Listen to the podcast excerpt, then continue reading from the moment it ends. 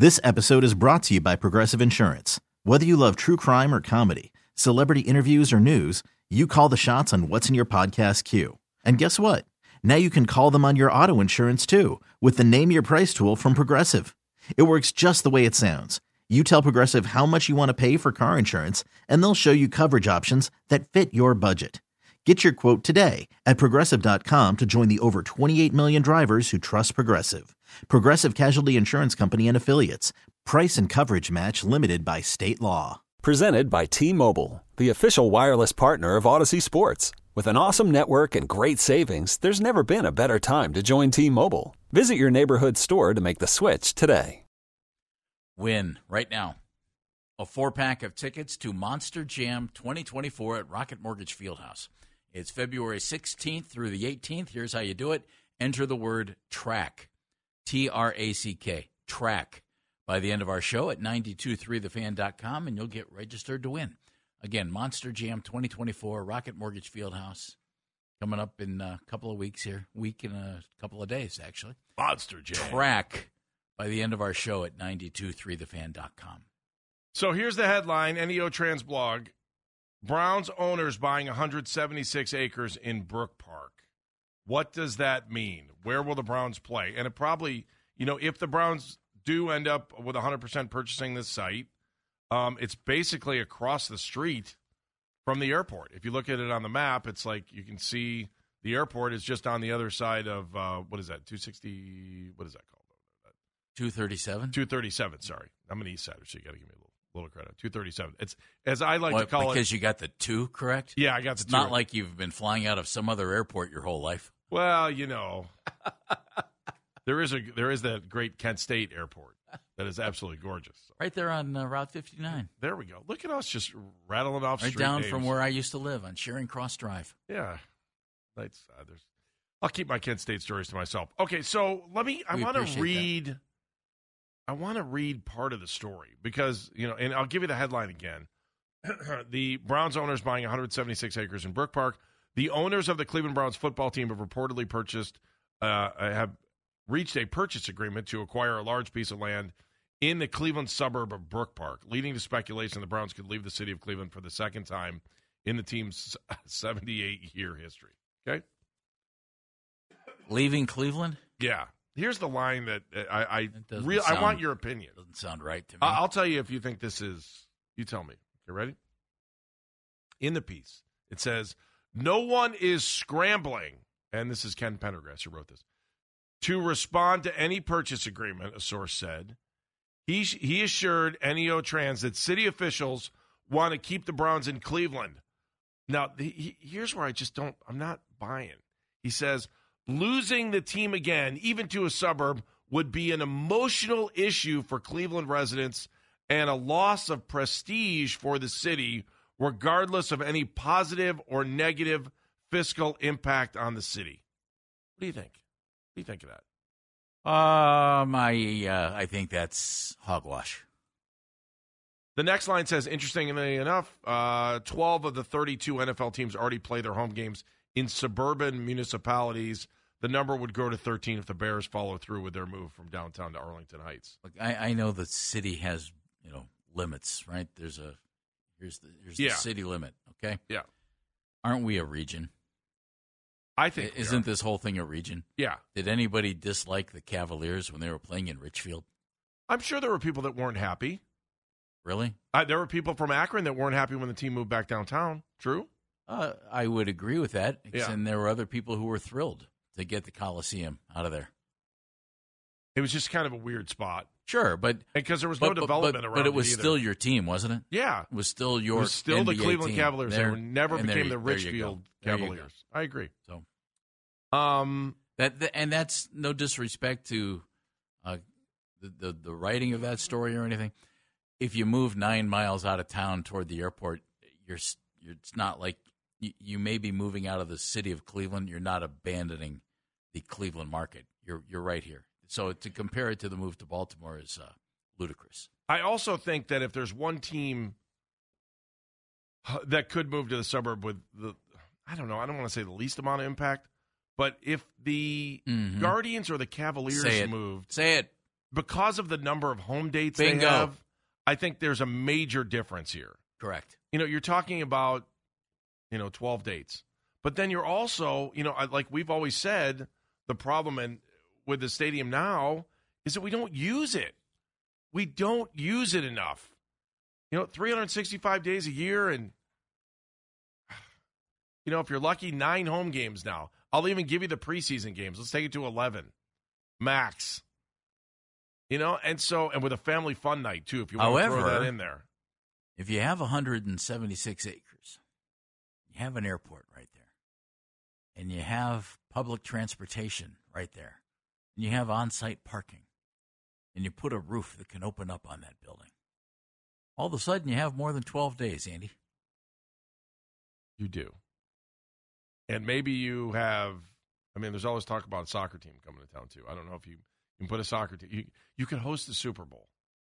You know what I've been saying for the last couple weeks that drives me nuts is that we are the only city in the NFL that has absolutely had nothing to do What, other than players from the city of what- Cleveland. What, what do you think about the NCAA Final Four? I would love it. Do you like that event? Yes, we do a Yeah, I do, fantastic job with the women when they come to town, but they And- play downtown. And they'll be here. hmm Look, eh, it just How about a bowl game? How about a meaningless bowl game? How would you like that? it- The Cleveland meaningless bowl game. I'd be okay with that too. other than the addition of a franchise or the subtraction of a franchise, this would be the biggest thing to happen to our sports market in decades. Maybe ever. Since moving down. Maybe since- ever. Well, since Jacobs Field and and Gunda E- Exactly. Yeah. I'll I'll give you that. That that was huge because it, it changed it changed the city. It also changed our franchises. So, so here's my two questions for you. One, do you like this idea? Would you be down with the Browns moving out to Brook Park? Because it seems like today we have noticed that there is a giant step towards that. And two, Sure looks that way. is it an emotional issue? Here in the piece, it says it would be an emotional issue for Cleveland residents and a loss of prestige for the city, regardless of any positive or negative fiscal impact on the city. You'd have to, I mean, they would have to put more hotels out there, right? You would think you would have the addition of that. Oh, you would you would think so. But I mean, there are hotels out there. But keep in mind the whole 71 corridor, 480, 71. I mean, you there's so much stuff that you could put in there if you needed to, and and there are plenty of hotels out there now, and it's a nine mile ride from downtown Cleveland. Yeah, I also don't think that if you were looking for high end hotel, you're still coming downtown to stay. And you know what? You still don't need to go outside if you want to, if you want to hop on the rapid from the terminal. I, I just think there are some there's some elements to this that are okay. And it would also give the city back the option to finally develop the land where the stadium is. You just can't go anywhere with that thing. And if you want to I still think the airport's the biggest waste of space of all time. Not our airport, Hopkins, Burke. I just look at Burke all the time, with the exception of maybe keeping your fingers crossed that we might get a NASCAR race in there at some point. I, I don't. I, it just doesn't seem like a very. I don't know. I look at that airport; it doesn't seem very logical to me. Again, we that space is gorgeous. I've always heard I've always heard stories about national defense Yeah, reasons. I'm not The- buying that. Well, I don't I don't know. It's what I've always heard. I, I don't know if that's true or not.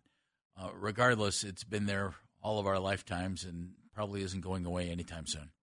I don't know. So give me your thoughts on this. Uh, the emotional issue for Cleveland residents. I guess if you live in the city of Cleveland, maybe there are some that maybe that is a legitimate line. Like you might be, oh, I can't believe we're losing the Browns to the suburbs. I, I just don't. Uh, Brook Park to me doesn't feel like. Uh, I don't know. It doesn't feel like they're moving to Newbury, right? That doesn't feel the same as that. Robert is in Brecksville. You've been hanging on the line. What do you think, Robert? Uh, pros and cons to both of it. Okay. Before going to, so I'm going to reference SoFi in this. So before going to SoFi Stadium for the first time, I was against it because of just the whole idea of keeping it downtown and you know the rapid access. All the hotels are already there, the parking garage is already there, and if you put it by where the uh, Port of Cleveland is, you already have the rapid line, so it's not going to be that much effort to put another stop right at that little curve that wraps around and starts going east right by Alfred Lerner Way after going to SoFi and seeing the way SoFi has it set up, I actually like the idea of the airport. And you brought this up, Baskin, during the jump start, and I think Phelps, you joked around about it too. And then you brought it up again about a minute before you went to my phone call. And I hope Todd is on hold or is listening and calls in because I'm curious to see what he thinks about it because I think he'll agree with this logic.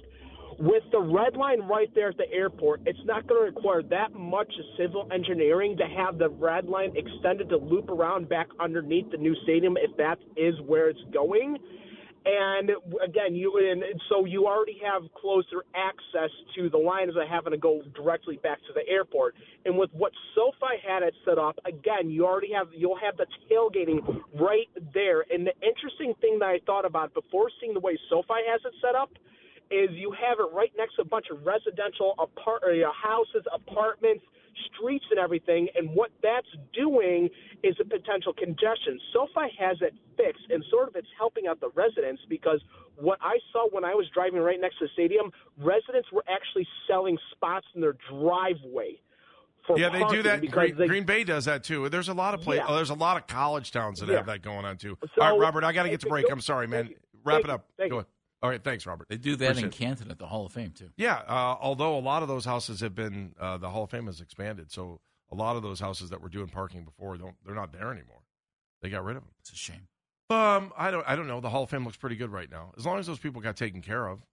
There you go. I mean, that's all that matters. All right, phone lines are packed. They So- want, I want to know what you people, think. Andy 216 474 0092. 216 474 0092. If you can't get through, hit us up on X at CLE Talking Heads. Uh, the line would it be an emotional issue for Cleveland residents and a loss of prestige for the city, regardless of positive negative fiscal impact on the city, if the team did move to Brook Park?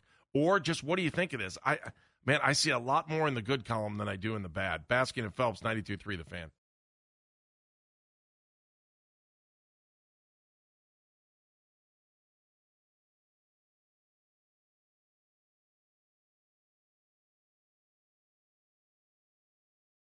I mean, Jeff, we, we sit here in every break and now we talk about, you know, potential development and, and all kinds of things that could be good for the region if they do make this, if the Browns move out there. Um, I, I don't, I don't see, you know, the other than the fact that you're walking away from some of the tradition of being downtown. Uh, you know, I, I just don't, I don't, I don't see a whole lot of reason to be on the lakefront. And this spot, you know, as far as getting to whether even if you're, you know, if you live in downtown Cleveland, it's, it's close to a, you know, think about all the West Side, uh, the the folks that live in Cleveland on the West Side.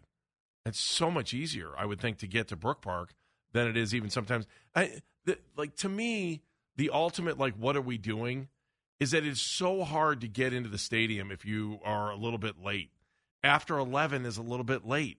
There's only one road that gets you to the stadium, one, and you know you got to come in in front of the airport on North Marginal Road. That's it, and it's just like think about how backwards things some of the things we have are down there. And you're trying to cram everybody into one little spot that is landlocked or waterlocked, Waterlocked, by, by a yeah. lake. I mean, it's it, it it's you know it's all part of our history. If you can get past the it's our history to have a stadium on the lake, there's no reason to have a stadium on the lake. And the worst thing, I think, if you I've heard about lakefront development since I'm old enough to remember the you know words lakefront development. Right? I haven't seen it. Have you? No. No. Well, the Rock and Roll Hall of Fame is about the only thing. That area right there In the only- Science Center. Voinovich Park over there. Yeah. Okay. And that's such a minute portion of the lakefront. It's ridiculous. And what's keeping you from adding on to that? A stadium that you use 12 times a year. I don't know. I look about the way they want to redo. Look, the stadium's going to need help anyways. You're talking about a billion dollars going in the stadium, no matter Why what. would you put a billion dollars into that into that stadium? Hey, and we and there's about- nothing wrong with it to watch a football game, Andy. Nothing wrong with it to go watch a football game. It's a perfect place to watch a football game. But if you want it to be more than that, why would you put a billion dollars in there? Go build something else somewhere else and redevelop all kinds of things and make it the type of facility that can really benefit the region. We also respect the fact that not everyone's going to agree with us. John's in Eastlake. Hi, John. Hey guys, how hey, are you? good. How are you? Hi, John. Well, you know, uh, look, as a business owner downtown, Mhm. uh, I, I could say the whole concept of i- i- if uh, I- I don't know where Cleveland City Council is or you know, uh, Cleveland Now and all these organizations how they would feel about abandoning downtown. I would ask Mr. Ho- uh, Haslam, please don't be Art Modell Jr. You're If kidding, you right? Build, moving, moving to Brook Park would make him Art Modell Jr. I Well, totally it- disagree. it- John, what's your business downtown? Well, I, I, I, it's it's not the restaurant business, but Okay, so how much people? How much money? It- I mean, I, I don't want to know how much money you make. How much business do you do on a game day Sunday? Do you do a lot or no? Oh, uh, well, we aren't open on Sunday, but I'm at the games. Okay. And I go to the restaurants in the warehouse district and all over that area. And you're right that it is the stadium is in the wrong place. They had to put it in that footprint of the old stadium because the team was coming back. But look at look at where everybody's going to Las Vegas in that great stadium they have there. Yeah. Build something like that, but don't build it in Brook Park by the auto plant. So where would are you going to name it? Where would you build it? Uh, that would be something for uh, uh, Cleveland City Council and and, and the county. Uh, Gateway is not in Brook Park. The the India the the Guardians and, and Cavs are not in Brook Park. When the Cavs So you're were saying in- that maybe Gateway would need less money then if they didn't have to worry about and uh, although Gateway's part of the county though, isn't it, Jeff? I do Well, believe yes. it is. Yeah. So if it's part of the county, why wouldn't why, I mean, why wouldn't that be a part of Brook Park? what look at Gateway did to that part of the city, Prospect Avenue, was a dump. Oh, Now, uh, there's plenty of room uh, other than looking at the uh, the lakefront, and they don't want to get rid of Burke Lakefront Airport. There's plenty of room to put a stadium like they have in Las Vegas if you want to spend billions of dollars. yeah. I can tell you right the best there. the best place to put that right by the airport. Thanks, John. Appreciate it. I understand what he's saying. I just don't think. I mean, here's someone who's talking about taking away stuff on Sundays. I again, I think the most important thing about downtown for us is the Guardians and the Cavaliers because of the number of dates that they fill the stadium and fill the arena. Well, and on top of on top of the Guardians, or excuse me, on top of the Cavaliers playing at Gateway, you've got about 300 events a year at Rocket Mortgage Fieldhouse. An, are- Yes. an arena is the that's the centerpiece. A baseball stadium is nice. A football stadium is is you know it's there are so few dates it's ridiculous. One thought about downtown, Mhm. And and you mentioned it in the break. You, you talked about opportunity corridor. yeah, I, I went out to a concert at Severance a week or three ago, and it it was the attending a conference is or a concert is a ding. just keep going because I, I want to get There, there's so much space on Opportunity Corridor. I- I- it's a it's a beautiful stretch. It looks like it's a really great idea. There's so much land out there that looks like boy could this could this use something. Only issue is you'd have to buy up all that land, and it would be really expensive, and then you'd have to do more to get people in and out of there. I don't know. The clinic seems to uh, uh, doing a nice job of kind of bringing the opportunity corridor, the stuff that's on the. But there's like, a lot of space Circle kind of- between yeah, all that and 77. yeah. I don't know. You to know, me, so, I mean, there there are spots downtown, but you'd have to acquire all of that land, or in the city proper, and you'd have to acquire all that land. You've got a parcel sitting out there that needs development, Right. and it's next to an airport. right. Uh, That's about to get a lot of money spent on it too. hello, Uh, let me keep going. I, I do want to get to as many phone calls as I can here, especially because we have Nick Kostos coming up at 11. Jeff is in Strongsville. Go ahead, Jeff. You know what, guys? I, I think it's ludicrous to think that moving it to Brook Park, yes, it's going to affect the businesses around, you know, and near the stadium, and that's obviously an unfortunate part of having to do this.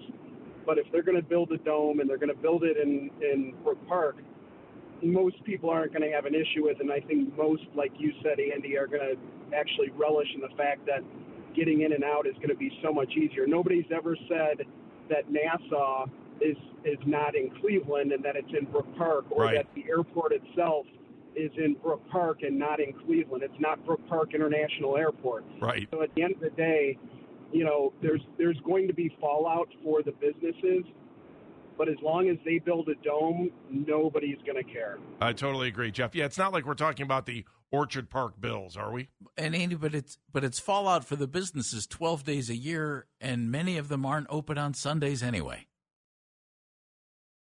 Yeah, I mean, we're talking about bars and restaurants downtown. That's really Okay, the, the that's big thing. twelve days a year. I I get it. What if you develop the lakefront and you bring people downtown? Oh, another 150 days a year. Is, is that better I- for I- bars I and at- restaurants? I you going to go 12 or are you going to go 150? I look at the plan with the land bridge, and I just think, God, this looks so stupid. The land bridge idea is not doesn't look very. The well, the idea of sinking all of that money into the stadium is what I just think is not a good idea. Yeah, Jason's in East Cleveland. Hi, Jason.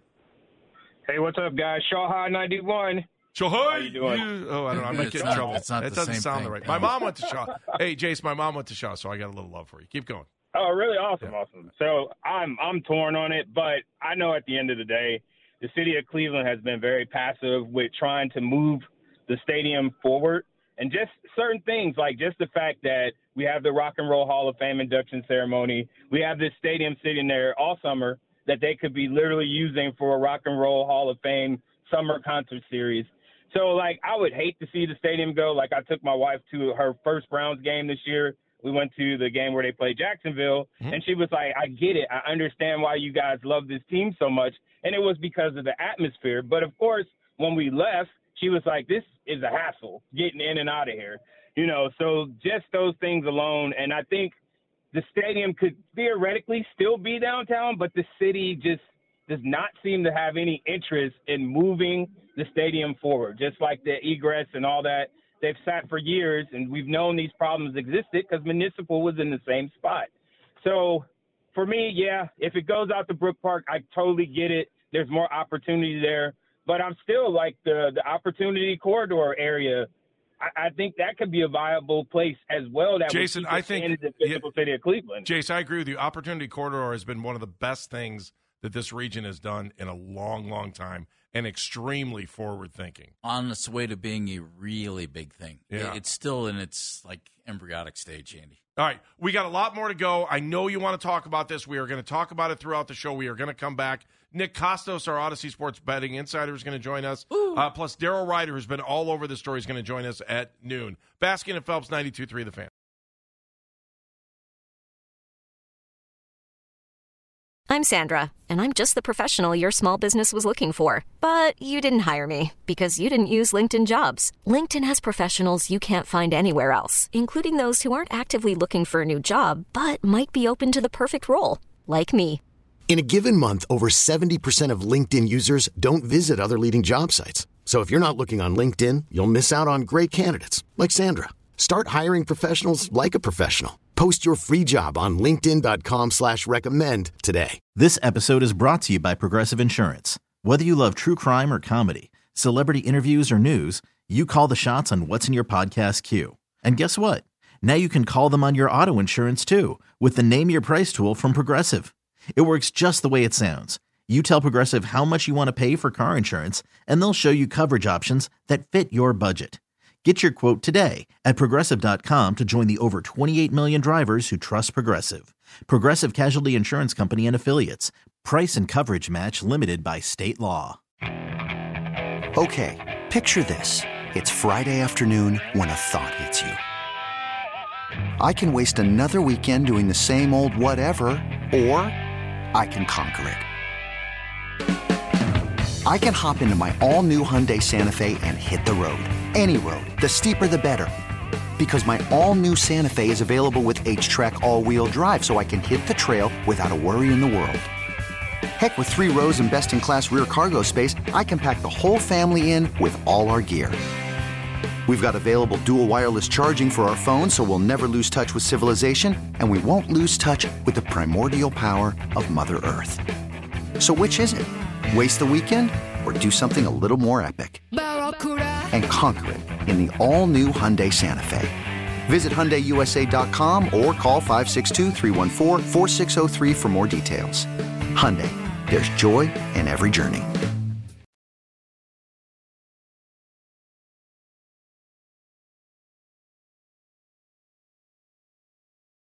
Oh, does it get any better than the Super Bowl in Vegas for our friend Nick Kostos? Nick, how are you?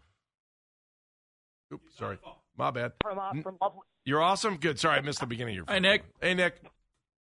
good to be on live here from uh, beautiful Las Vegas, Nevada, where it's uh, 8 a.m. And uh, I think the mutants have, have have mostly made it back from their night out last night. So I think we're we're starting to like uh, to ease into the day here on a Thursday. Wait, I thought 8 a.m. was closing time. yeah, well, maybe I, I think closing time was maybe like an hour ago, based on what I saw down on the casino floor about an hour ago, and I was getting my uh, getting my coffee and like my and my breakfast. Very nice, uh, Nick. I'll, uh, just again, I know we kind of talked about it for a minute last week, but now you're in it. How surreal is it that the Super Bowl is in Vegas, a place that we never Yeah. thought that these two that there would be a marriage of gambling in the NFL? Just I don't know, five, ten years ago. Yeah, it's, it's pretty awesome. And look, like I, I've been to like not a brag. Like I, I used to work for for Sirius XM NFL Radio. I worked there for a decade. So like I I've been to like a lot of these Super Bowls. Um, and I think the great thing about Vegas, as far as the host city for a Super Bowl, like like last year in Arizona, everything was so like widely spread out in uh, in Glendale and Phoenix, Arizona. Whereas everything here is on the strip. Now it makes it obviously everything's really packed and like everything's really crowded. For example, like we walked back to our hotel after the show last night at Radio Row because traffic was so insane. But with that being said, it's like everything's packed into this one little area. The energy is crazy around town right now. Everywhere you go, you can kind of feel it. It's palpable. So yeah, it's it's it's very cool, and I definitely never thought that we would see this. I, I got one professional sporting team, much less like several, and a Super Bowl here in Vegas. Having covered other Super Bowls, does it have a different feel because it's Vegas? I mean, is it is it a significant difference, Nick? Yes, because um because like when I go to my hotel, like in uh in Indianapolis, I, I can't sit down and play blackjack before I go up to my room. I would say like I'd say say that is that is the main difference is that you can gamble everywhere here, obviously, which is uh, which is cool. And look, like it's a business trip for me. Like I'm staying on East Coast time. I'm working. Uh, it would be a different story if I were here with my friends. But yeah, that that is the main difference. All right, Nick, let's talk about the game. Hop right into it. What what do you think about the game in general? I think it's a, I think it's a really, really, really tough game to handicap. I think out of any of the matchups, guys, that we could have potentially seen in the Super Bowl from Championship Sunday, I actually think it's the worst betting game. Um, I would have had stronger betting thoughts on either of uh, any of the other matchups, like Chiefs Lions. I would have bet Kansas City with a lot of confidence. Ravens Lions, I would have bet Baltimore with a lot of confidence. And then Niners Ravens, I would have bet San Francisco with a lot of confidence based on like Baltimore would have been favored in the game. I would have disagreed. I would have bet I would have bet San Francisco. But I do think that this is going to be like the best actual game. Like I think the game is going to be magnificent on Sunday. And I think it's I think it's really tough. So the way that I'm choosing to handicap this game, and I'll kind of break it down like this. Um, I don't know if you guys ever watched the television show Lost. Um, great show for a couple seasons before it went way off the rails. But they did this kind of like this trope, this storyline with two of the main characters where one was a man of science and one was a man of faith. Like one chose to believe in things that were like based in evidence, and the other believed in like had like had, had blind faith in things happening, right? So I think if you are like more of a scientific mind, doesn't mean like you're a scientist, but that's kind of more how you think. I think it leads you to like the 49ers in the game. San Francisco is better than Kansas City. Like the, the Niners as a whole are a better team than the than the Kansas City Chiefs. And they've been power rated better than Kansas City all season. Like like they should probably be like a three point favorite in this game. They they never will be. So that would be like the man of science approach. Man of faith would be, okay, great. San Francisco's better. They'll be able to run the ball likely on the Chiefs the entire game, but I get like the greatest football player of all time, and I'm just going to trust in him at the end to win the game. And Kansas City has the better quarterback. I think they have the better coach. I think I, I like Reid better than Kyle Shanahan. And Kansas City definitely has the better defense. So it's kind of like, which do you choose? Do you choose what you've seen all season, which is San Francisco be better, or do you just roll the dice with the best quarterback ever and like the, and like a Hall of Fame head coach? Which, by the way, you would have printed money doing that on the Patriots with Brady and Belichick for two decades. So I'm going to choose to back Kansas City in this game, but I don't want to like paint this like I think it's great betting opportunity. And just to provide a little context to what I mean, if this game were on like one o'clock on Sunday with like eight other games on at the same time, I may not even bet it because I would probably like a lot of the other games better. But since it's the Super Bowl, obviously we'll have a ton of action. So I'll be on the Chiefs coming up on Sunday. Do you think there's more action because of the toughness of this bet? Is it going to bring more money because people are going to be all over the place on that, Nick? Uh, no, I think it's just like the Super Bowl, and everyone wants to bet on the Okay. Super Bowl. Right. Um, yeah, and listen, and look, like I, I can think this that the game's really tough to predict. Someone out there listening could say, "Well, well, hey, hey, idiot, San Francisco's going to kill them," or "Hey, moron, Like, why aren't you more confident in Kansas City? And then like one of those people is going to feel really smart when the game ends and think like I was right. Like this just my opinion. Like I, I think it's I always want to be honest with you guys. Like last year, I felt really confident in how the Super Bowl was going to play out. Two years ago, I felt really confident in how the Super Bowl was going to play out. Rams, Bengals, and Chiefs, Eagles, obviously the last two. This year, not as confident, but I will have my money on Kansas City. All right. So when you look at some of the, the side bets, the over unders and stuff in this game, like what do you like? What do you not like? Um. So side like Kansas City, don't love.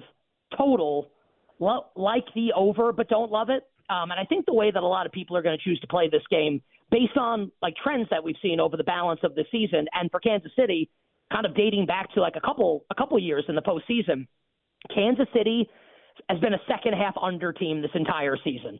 Steve, the thought being that Steve Spagnuolo makes defensive adjustments, and Mahomes kind of like becomes like the greatest game manager in the history of like professional football, and Kansas City just kind of like chokes these games out and like boa constricts the games. Um, Kansas City has also scored touchdowns on their opening possession of seven straight playoff games. Hmm. So I think people, people, and, and then on the flip side, obviously, you've got Kyle Shanahan, obviously like an unbelievable offensive play caller and like scripter that you would think that like the beginning of the game is going to go well for the Niners because they script obviously the first 15 plays of the game.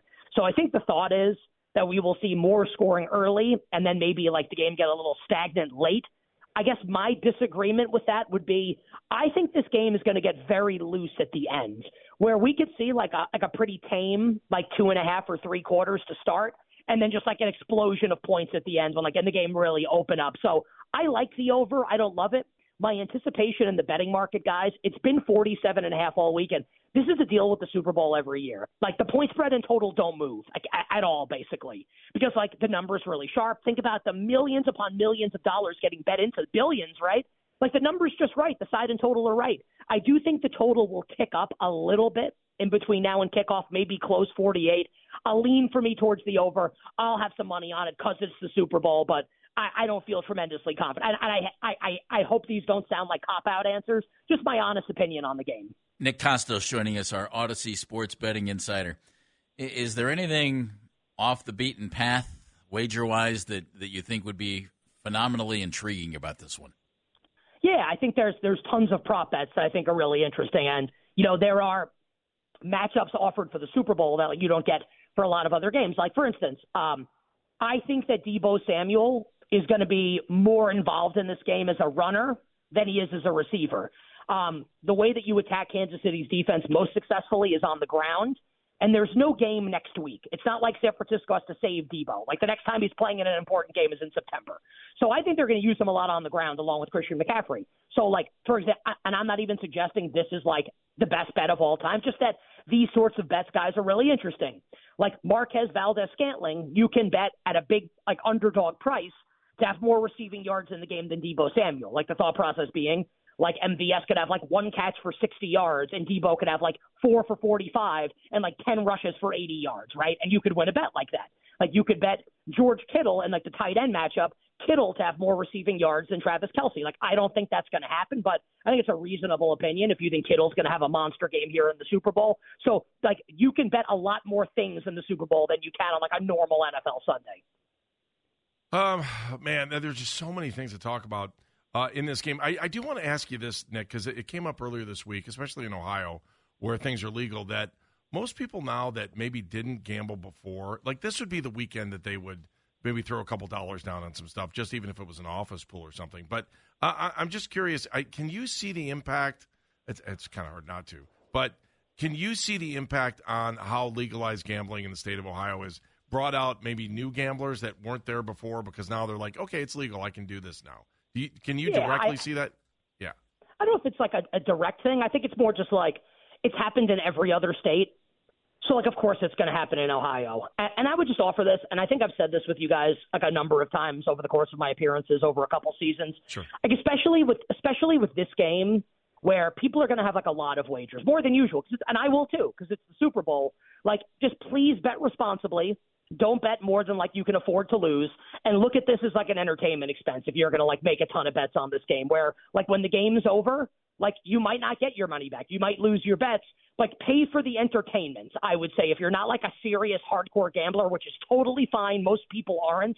Like if you're going to like like bet like 15 things in this game or like 10 things more than you normally do because it's the Super Bowl. Just like scale your money, like like the amount of bet down. Like I promise you'll still have a good time and you'll still be able to enjoy the game. Just like bet responsibly if you're going to bet like 15 things on Sunday. All righty. Well, Nick, here we go, man. Super Bowl, love it. Love all your coverage, and I love being able to talk to you about the NFL all season long, especially to give us insight on uh, on betting that we just never had before. And I can't tell you how many times I've listened to you and then waited to see the things how they played out on Sunday, and they do every time. Thank you, Nick. We appreciate you. Thank you, buddy. I I appreciate that, guys. Great being on with you all season. By the way, Cleveland Cavaliers pretty pretty good right now, and I will say that I tossed a couple bucks on Donovan Mitchell to an NBA Most Valuable Player. I don't think the Cavs will win the title, but just saying, I don't think it's like the worst thing at a massive price to put a couple bucks down on Donovan Mitchell if he keeps this up and the Cavs finishes like the two seed in the Eastern Conference. Appreciate coming on all season. Wishing everybody minimal sweats, winning bets. The absolute very best of luck. Thanks, Nick. You got it. Story of the day. NBA trade deadline coming up at three. Yes, that is a big story of the day, and we'll keep you posted on everything that's going on with that. But the Browns owners buying 176 acres in Brook Park. We will talk about that a little bit later on the show. If you want to get in on the conversation, 216 474 0092. When we come back, we'll make Jeff Thomas do it. Baskin and Phelps, 92.3 The Fan. We really need new phones. T-Mobile will cover the cost of four amazing new iPhone 15s, and each line is only $25 a month. New iPhone 15s? Only at T-Mobile get four iPhone 15s on us and four lines for 25 bucks per line per month with eligible trade-in when you switch. Minimum of four lines for $25 per line per month with auto pay discount using debit or bank account. $5 more per line without auto pay, plus taxes and fees. Phone fee at 24 monthly bill credits for all qualified customers. Contact us before canceling account to continue bill credits or credit stop and balance on required finance agreement due. $35 per line connection charge apply. Ctmobile.com. After the end of a good fight, you deserve an ice cold reward. Modelo is the mark of a fighter. You've earned this rich golden lager with a crisp, refreshing taste. Because you know the bigger the fight, the better the reward. You put in the hours, the energy, the tough labor. You are a fighter, and Modelo is your reward. Modelo, the mark of a fighter. Drink responsibly. Beer imported by Crown Port Chicago, Illinois. Hey, Rob Bradford here. I have set out on a mission with my good friends at FanDuel to prove what I have known for some time baseball isn't boring.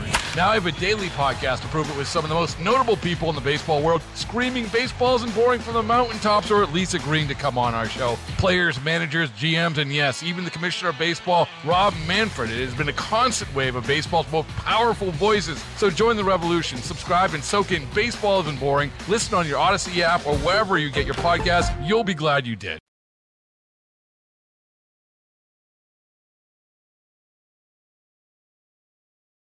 Big topic, uh, two big topics today NBA trade deadline at 3 o'clock. Uh, and Browns owners buying 176 acres in Brook Park. What does that mean? It is uh, it's blowing up on our show today. Uh, 216 474 0092 if you want to talk about it. We'll get to your phone calls here in just a moment. Daryl Ruiter has been all over this story, uh, and it, it'll be interesting to see what he has. He's going to talk to us at noon, so he's standing by. We'll talk to him in a little bit.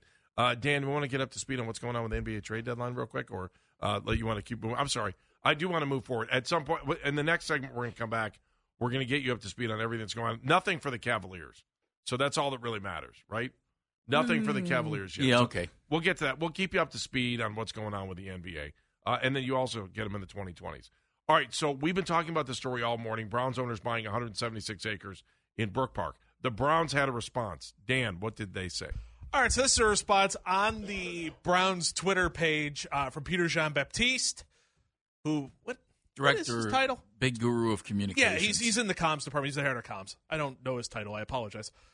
Uh, we've been clear on how complex future stadium planning can be. One certainly is our commitment to greatly improving our fan experience while also creating a transformative and lasting impact to benefit all of Northeast Ohio. We understand the magnitude of opportunity with the stadium project intent on driving more large scale events to our region and are methodically looking at every possibility. We appreciate the collaborative process with the City of Cleveland and leadership of Mayor Bibb in analyzing the land bridge and renovating the current stadium. At the same time, as part of our comprehensive planning efforts, we are also studying other potential stadium options in Northeast Ohio at various additional sites. There is still plenty of work to do and diligence to process before a long term stadium solution is determined, and we'll share future updates at the appropriate time. That is the statement from the Cleveland Browns. All Okay. right, Jeff, what's your take on what the Browns said? Um, hi, here's our here's our very vague response to a report that's out there.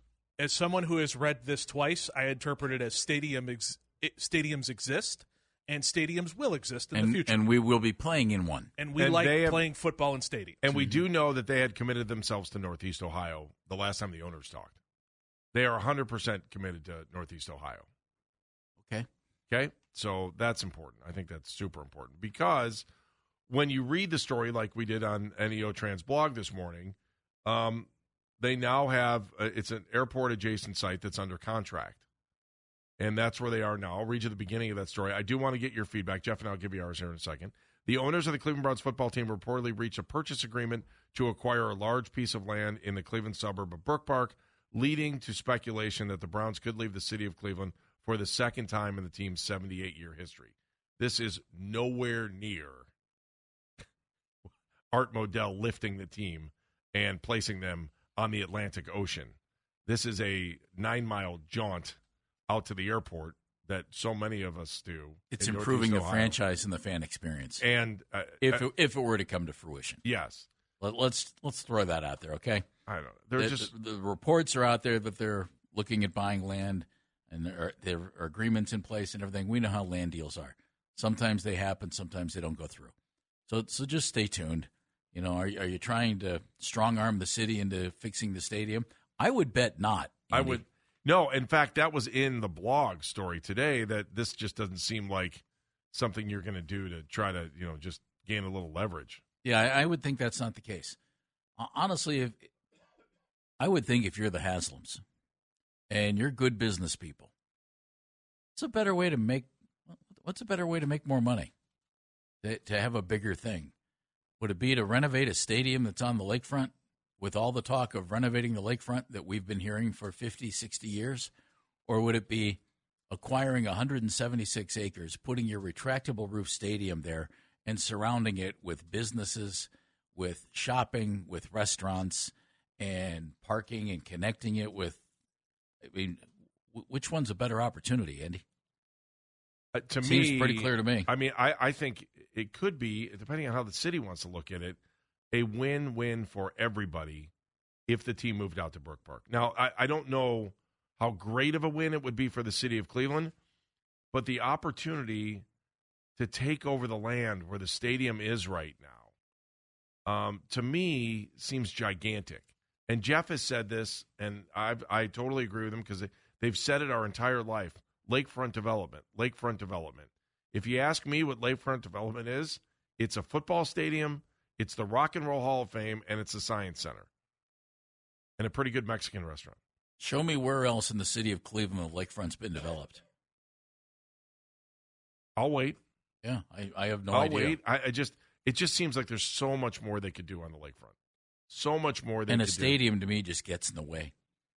Yeah, and the, I mean, I, I, you look at the plans of a land bridge, and you just, am I the only one that's like, oh, let's just drop a spaceship down and cover up the freeway, and then try to figure out, oh, let's not make it a freeway, let's make it a boulevard. It's just, it's all too complicated. You're talking about a billion dollars to renovate where you are now. You're probably looking at two billion for an open air stadium, uh, according to the story too. Two billion, two point five billion for a fixed roof, and then three billion for a retractable roof. And, and how much foot traffic would you be getting on a land bridge going to a stadium that's used 12 times a year? Again, that to me is a, uh, now maybe if you put a roof on it, you get more. Well, that- that's a but- different story. But why put a roof on an existing structure that you consider obsolete? Why, why would you do that? Why would you put a billion dollars into renovating a structure that you think is close to being obsolete? I, Daryl and I on our last I- I don't understand. in, in our last It's Always Game Day in Cleveland podcast that we talked about this. What was the whole notion of the fact that there is like at the ballpark, And at the arena, there's underground tunnels and access for um, employees, for you know a commissary, for all of those things. In fact, they had to redo part of the commissary, or they had to redo the commissary. I think at the ballpark was a big part of this renovation that we're seeing right now, and it it encompasses the entire stadium underneath. When you look at what Cleveland Brown Stadium is underneath, is very limited. It's the west side, underneath the west side, and then on the entire north side. So there's really only underneath the stadium on two sides of the stadium. Now, I know maybe we're talking about high end seats that, you know, could be dug out into making dugout suites and stuff like that. Whatever. And that's super high end and most people don't would never touch it. But it's the infrastructure of the building that makes a building sing on game day that when they built that, they left half of it out because they were in such a hurry to get it done. So I mean, Understandably. you know, these are all just like little things that they just didn't do right when they built that stadium on a landfill. And again, if you're talking about a billion dollars right up front, how long is that going to last on a stadium that you're remodeling? When maybe the right idea is to put more money in to have a stadium we know can last for a lot longer. Andy, if you put a if you put a billion dollars and renovated that stadium on the lakefront, what do you think the shelf life is before we're hearing it needs renovated and we need a new 10, stadium? 10 to 12 years. I agree.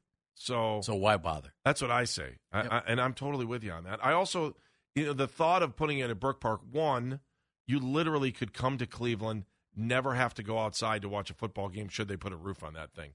They with the expansion, how hard would it be? And I can't tell you how many times that you walk through airports throughout the country, and there's a tunnel to get to the hotel. There's a tunnel to get to here. You can go. Minneapolis is like the greatest city in the world for downtown. Now I'm not talking about the airport, but just to get from building to building without ever really having to go outside. Mm-hmm. In this scenario, let's just say you did have the Super Bowl. I mean, and they're talking about major reconstruction at Hopkins. You could tunnel right underneath the freeway, and boom, you'd be at the stadium. You would never have. You could walk through a tunnel underneath and be there, just like you can sometimes if you park uh, to go to a basketball game. Right now, you don't have to go down. you don't have to go outside. Once you hit Terminal Tower, you don't have to go outside, which means you can hit the rapid, never leave Terminal Tower, and walk right into the arena, which you can do now. Let me let me throw this at you. The football stadium, as we all know, they they had to put up in a hurry because the team was coming back, and thank God it was, and thank God they built the stadium. And it, it's a fine stadium to watch a football game in, Andy. It really is. It's it's a fine place to watch a football game. And if you wanted to continue to do that, then you could spend a lot less than a billion dollars and just you know punch it up a little bit, and it would be fine. But if you're looking for more, it's you're going to have to spend way too much money. I think when they built Gateway, there was a lot of planning, took a long time, some serious developmental thinking went into it. And today we have one of the oldest buildings in the NBA that has been renovated and is still a terrific building. And we have a ballpark that is still one of the nicer ballparks in Major League Baseball that has gone through several renovations. I can't wait to see what it looks like. I, This I think one of the key reasons why is because they were able to take the time and properly develop and build those facilities and put put a ton of time into the planning. Joe is in Shaker Heights. Hi, Joe. Good morning, guys. Good morning. This is this is brilliant on the Browns' part because regardless of what you say, they're probably dealing with the city of Cleveland, and I was involved almost 40 years ago with Gateway and uh, Gund Arena and the ballpark, and it was beautiful insofar as the cooperation. But I can imagine them dealing with the city council now and how dithering and slow they are. And this was a great move by saying to the city of Cleveland, we have other options. Uh, we'd love to work with you, but we got to get going on this. And uh, again, they're forcing the city's hand. This is not a big initial uh, acquisition price, probably way under $8 million, I'd say. Now, that means in the future, though, that doesn't mean in the future there is not going to be a big cost for.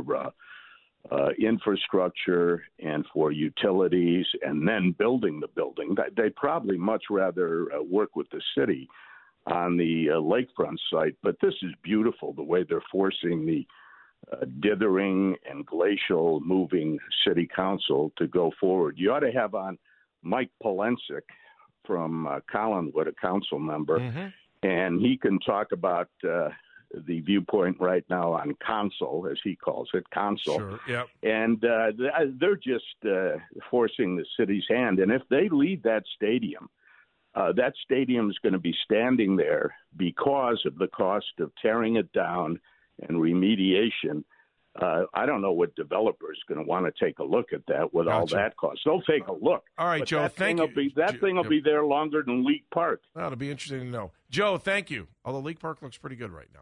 All right, let's come back. We're going to talk to Daryl Ruiter, who's been all over this story. We'll talk to him, and we will talk to you coming up in the next hour. Browns owners buying 176 acres in Brook Park. Baskin and Phelps, 92.3 The Fan.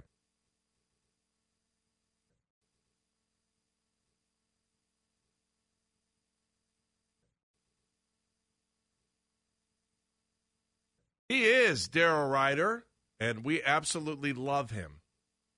He's brought to us by Sheiban Jewelers, Cleveland's premier jewelry store. All right. So the big story of the day: the Browns owners buying 176 acres in Brook Park. Now, uh, what does that mean? Where are we going with that? Daryl Ruiter has been all over this story since the first day we cracked the microphone on It's Always Game Day in Cleveland. Daryl has a story up at 923thefan.com right now. I advise you to go read it. Great stuff. Daryl, how are you? What an interesting story. Yeah, uh, you know, this is um, another step in the process for the Browns as they try and figure out ultimately what their future in Northeast Ohio uh, is going to look like.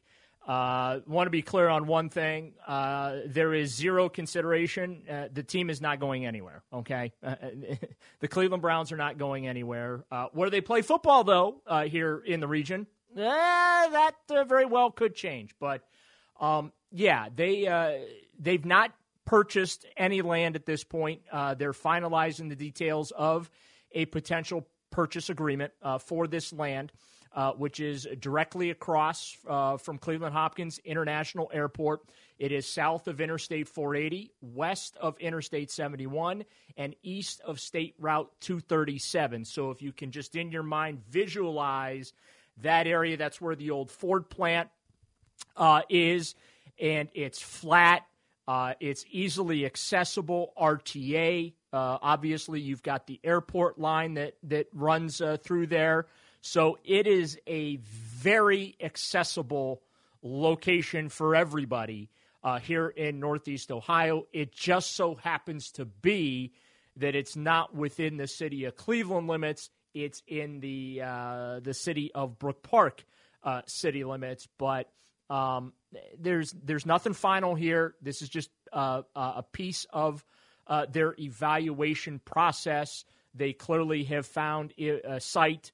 If they cannot move forward with a renovation to Cleveland Brown Stadium, that they then could move forward with the building of a brand new state of the art facility for the team. Daryl, what do you think they want to do? I think they want a new stadium. Just that's my opinion. I can't stress that enough. That is my own personal opinion. Um, I think that they would be very happy with a renovation to Cleveland Brown Stadium. But if they could build a dome uh, on this property in Brook Park, I, I think that that would be a win-win for everybody. And again, I can't stress enough. That's my own, you know, personal take uh, on this particular situation. Um, you you don't go down this path if it is not serious business and something that you are legitimately considering at this point. Because my understanding is um, that yes, they they've had productive conversations uh, with Mayor Justin Bibb, the city of Cleveland, about the current stadium. Um, they're not as far down the train tracks as I think that they want to be with those discussions or need to be with those discussions because the lease expires at the end of the 2028 season. And as we have talked about extensively, time is running out here to, to do something. So, um, you know, th- this is something that is, you know, front of mind in the overall future of the franchise here uh, in Northeast Ohio. The commissioner, Roger Goodell, was in town December 17th uh, for that game against the Chicago Bears. Ohio Governor Mike DeWine uh, attended that game, met with the Haslams, met with Roger Goodell. Uh, the stadium situation was discussed, the pros and cons of uh, staying in the existing building or building something brand new uh, that is not on the lakefront. So Um, big news today, no question about it. But uh, this is just a small sliver uh, in what is a very lengthy process in figuring out where the Cleveland Browns will be playing football in 2029 here in Northeast Ohio. Let's be honest, it's the first step, right? This is step one that there's Yes. actually some public information out there. Well, this is this is the first tangible uh, tangible step where um, they actually may leave the lakefront now. Uh, because all of the conversation, even though I and others have been asking the question, hey, you know, are you uh, considering building a new stadium elsewhere? And the answer from the Browns has been uh, in unison. We are focused on the existing building and making it the best fan experience it can be, uh, as well as uh, uh, you know a, a public asset that can be used year round. The fact that they are working now on this purchase agreement, it's not final. They haven't bought the land. That's very important to point out here. But the fact that they are down this path now really makes it known hey, if we can't get the existing stadium renovated, we are more than prepared to build a new facility outside the city of Cleveland limits. Daryl, your gut would tell you if things were to progress and they buy the land and then they're going to build, would your gut tell you roof of some kind, either permanent or retractable? Yes. Yeah. They- they- It would. eh, My gut tells me this would have a roof on it because here's the thing, Jeff. If it doesn't have a roof, right? If they do what the Buffalo Bills did and build a, a, a- an open air building, what do you really gain from that? Okay. Other than it's hey, it's a brand spanking new building. However, if you build a dome, and I pointed this out in my article, if you build a dome, and this goes to what's happening later this year at Cleveland Brown Stadium, September 13th. Uh, Billy Joel, Rod Stewart are coming into town for a concert on a Friday night. Browns are probably going to, uh, will, I guarantee you, not be in town for that particular game. We'll see if they open at home on September 8th uh, when that schedule comes out. Of course, there's a lot of uh, conjecture out there whether or not they might head to South America to, to play the Eagles uh, on that Friday night to kick the season off. But that would mean then they'd open the season uh, on the road for two straight weeks at minimum. But uh, it goes to the heart of the challenges the current stadium presents, right? They can't play a football game on Sunday uh, with that concert. However, if it was a dome stadium with an artificial surface, um, they could. Um, and then guess what? After that game is played, uh, the the following night they could have another concert or, or major event. That's what those buildings allow you to do. And then there's obviously the larger, broader conversation of, you know, what other major events can the, the fine folks like David Gilbert and the Greater Cleveland Sports Commission and Destination Cleveland recruit to the region, right? Uh, obviously, Final Four comes top of mind because that has to be played in a dome.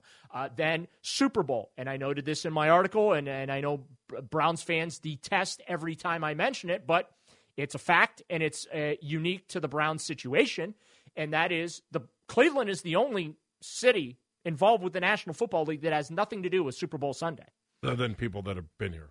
Well, Other than i- i- players no, I mean, I uh, mean people the- that the- were born in Cleveland. It's the only other connection we have to the Super Bowl. Well, no, I mean the, Yeah. the, the Lions have at least hosted, right? Uh, the Texans have hosted, and the Jaguars have hosted. Correct.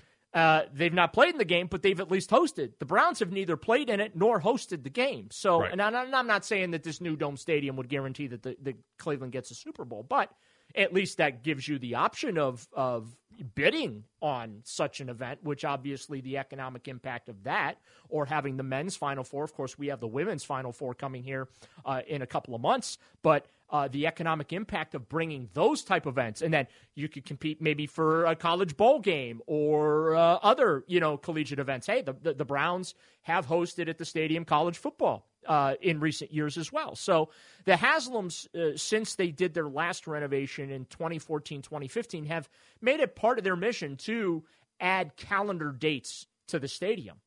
But the existing building makes that very difficult to do uh, on a massive scale. So, um, again, this is the first tangible piece of evidence that the Cleveland Browns would, in fact, actually consider leaving the lakefront. Yeah, I, and I, I'm glad you started things the way you did because I just don't think they like. uh, We had one caller who's like, "Oh, this is the worst thing since Art Modell." This is nothing like Art Modell moving the team. I'll, I'll be honest with you, Andy. Nothing.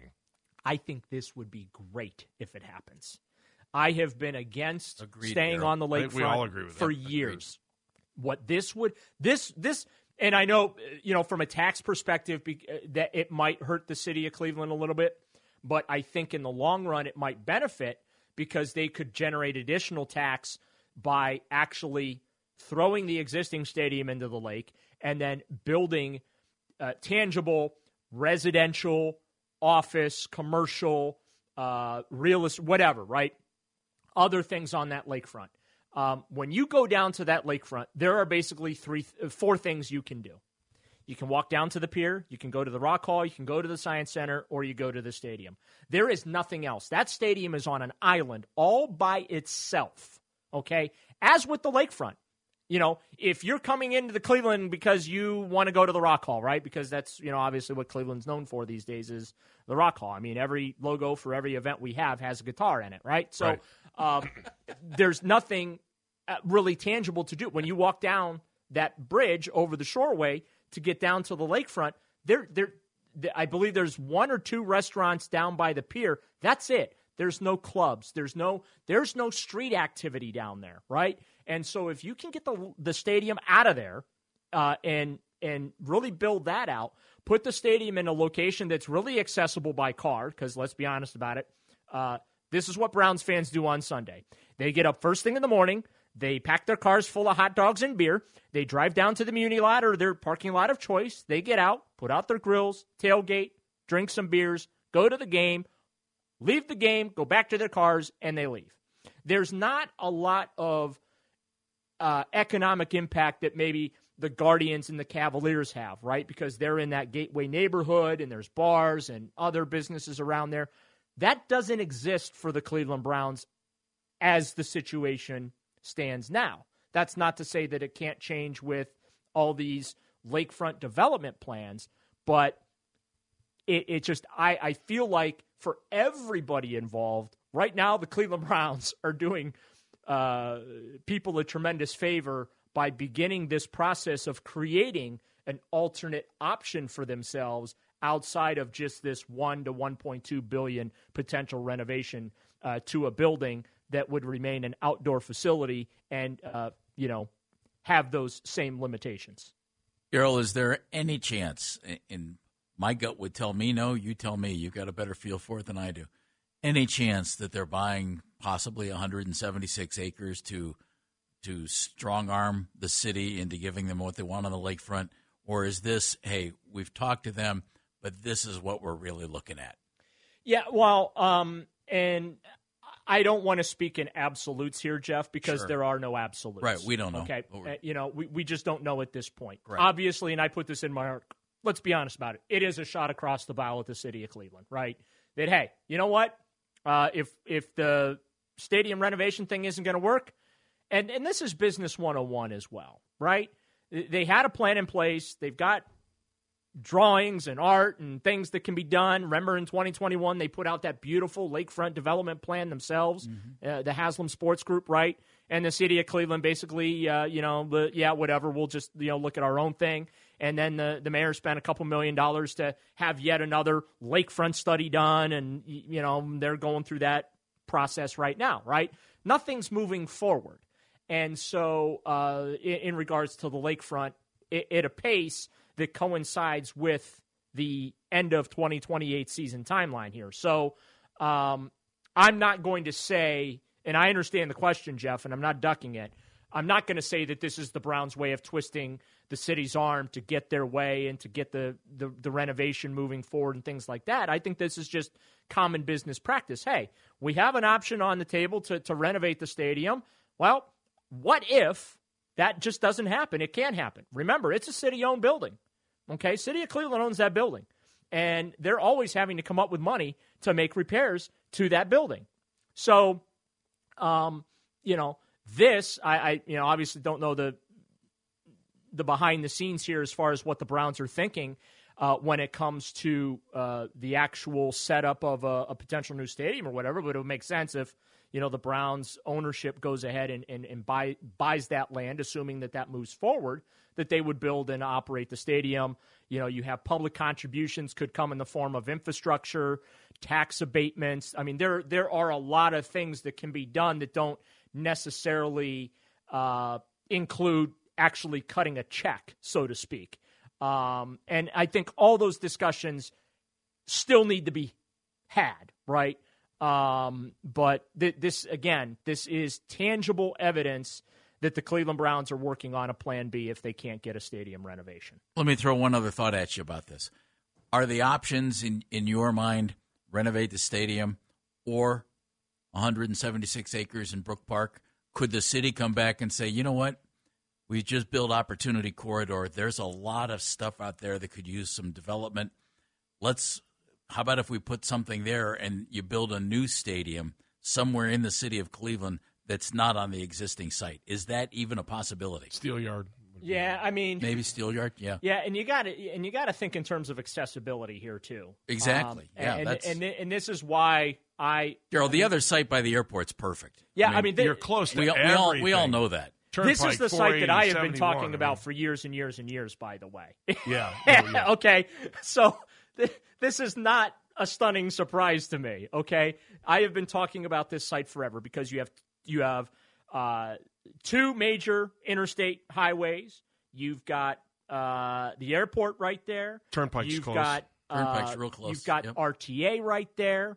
Like, I mean, that is just a perfect spot. If you were going to leave the city limits, if you were going to leave the lakefront, that is like the perfect spot to drop a uh, a, dome stadium. So There's plenty um, of space there, Daryl. It's already yeah, sitting there I just, waiting I for development. know that it's you know, and and um, you know, we've seen you know other sites speculated about. To your point about you know, could they find a place in the city of Cleveland? Uh, the site acquisition's already been done here, Jeff. Okay. You know what I'm saying? Right, Like yeah. they they found this spot. Like they, they, they, that that's a perfect spot to put it. Uh, and so um, you know we'll see how this thing moves forward. Again, nothing's final. They haven't actually bought the land. The purchase agreement has not been completed. So things can still fall apart. You know what I mean? I mean, it's business. But this is our first tangible proof that the Browns are willing to consider another option that does not include renovating Cleveland Brown Stadium. And, can I throw this in too? Our airport has been talked about for years as needing, you know, renovation. And, Uh, and how we- about a how about a three billion dollar overhaul? Yeah, That's, that's what coming. the city is currently right working on. So you put that next to what could be sitting there that we all know from a sports standpoint. Now, Daryl, here's one what, what for a, you, what a what a thing for the region. Well, here's one for you too, and I put this in my article. State Route 237, which connects the airport to the interstates, okay, Mm-hmm. uh, and then obviously it you know migrates its way into uh, into Berea there. Um, that's all going to get rebuilt as part. That's part of the three billion dollar project that the city is working on. You've got terminal reconstruction. You've got the adjacent area around the airport reconstruction, uh, and then you've got the actual uh, transportation infrastructure portion of the project as well, and that includes State Route 237. So if there is ever a perfect time to begin this process, it's now because then you can have the conversation with everybody involved in about okay we're going to you know make changes to 237 and, and things like that how do we tie that infrastructure in to this plot of land where uh, a stadium could be put so um, yeah pretty significant development today and uh, we'll be following it All right, Daryl, last question because I only have about 10 seconds here. This is the first time, and if you go back and listen to, excuse me, it's always game day in Cleveland. Uh, if you go back and listen to the archive, this is the first time, though, that the Browns have ever kind of said, you know what, maybe we can not be on the lakefront. Because we've had this Yeah. conversation before where I would be like, oh, Brook Park, that's a great idea. Or, you know, I talked about some places on the east side, and you came back and said, nope, the team is 100% committed to staying downtown. This is the first time we've seen it where it isn't that way. Yeah, and like I said, when, when when you get the lawyers involved, starting to draft up paperwork for 176 acres, that indicates you're pretty serious about what you're doing. All right, Daryl Ruiter, thank you very much. Appreciate it. Can't wait to talk to you on the next It's Always Game Day in Cleveland. And of course, read his article now for all the information about the Browns uh, buying 176 acres in Brook Park. Thank you, Daryl. You bet, guys. Thank you, Time Daryl. Now for 2020, here's Andrew Hody.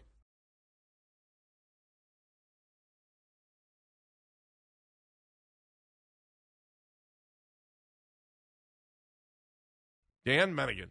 All right, so today is trade deadline day across the NBA, and we all know that deadlines spark uh, movement. So, nothing massive that has come down yet. We'll go over some of these moves, and uh, feel free if one of them is so below the uh, threshold to just go, eh, and we'll move on. Okay?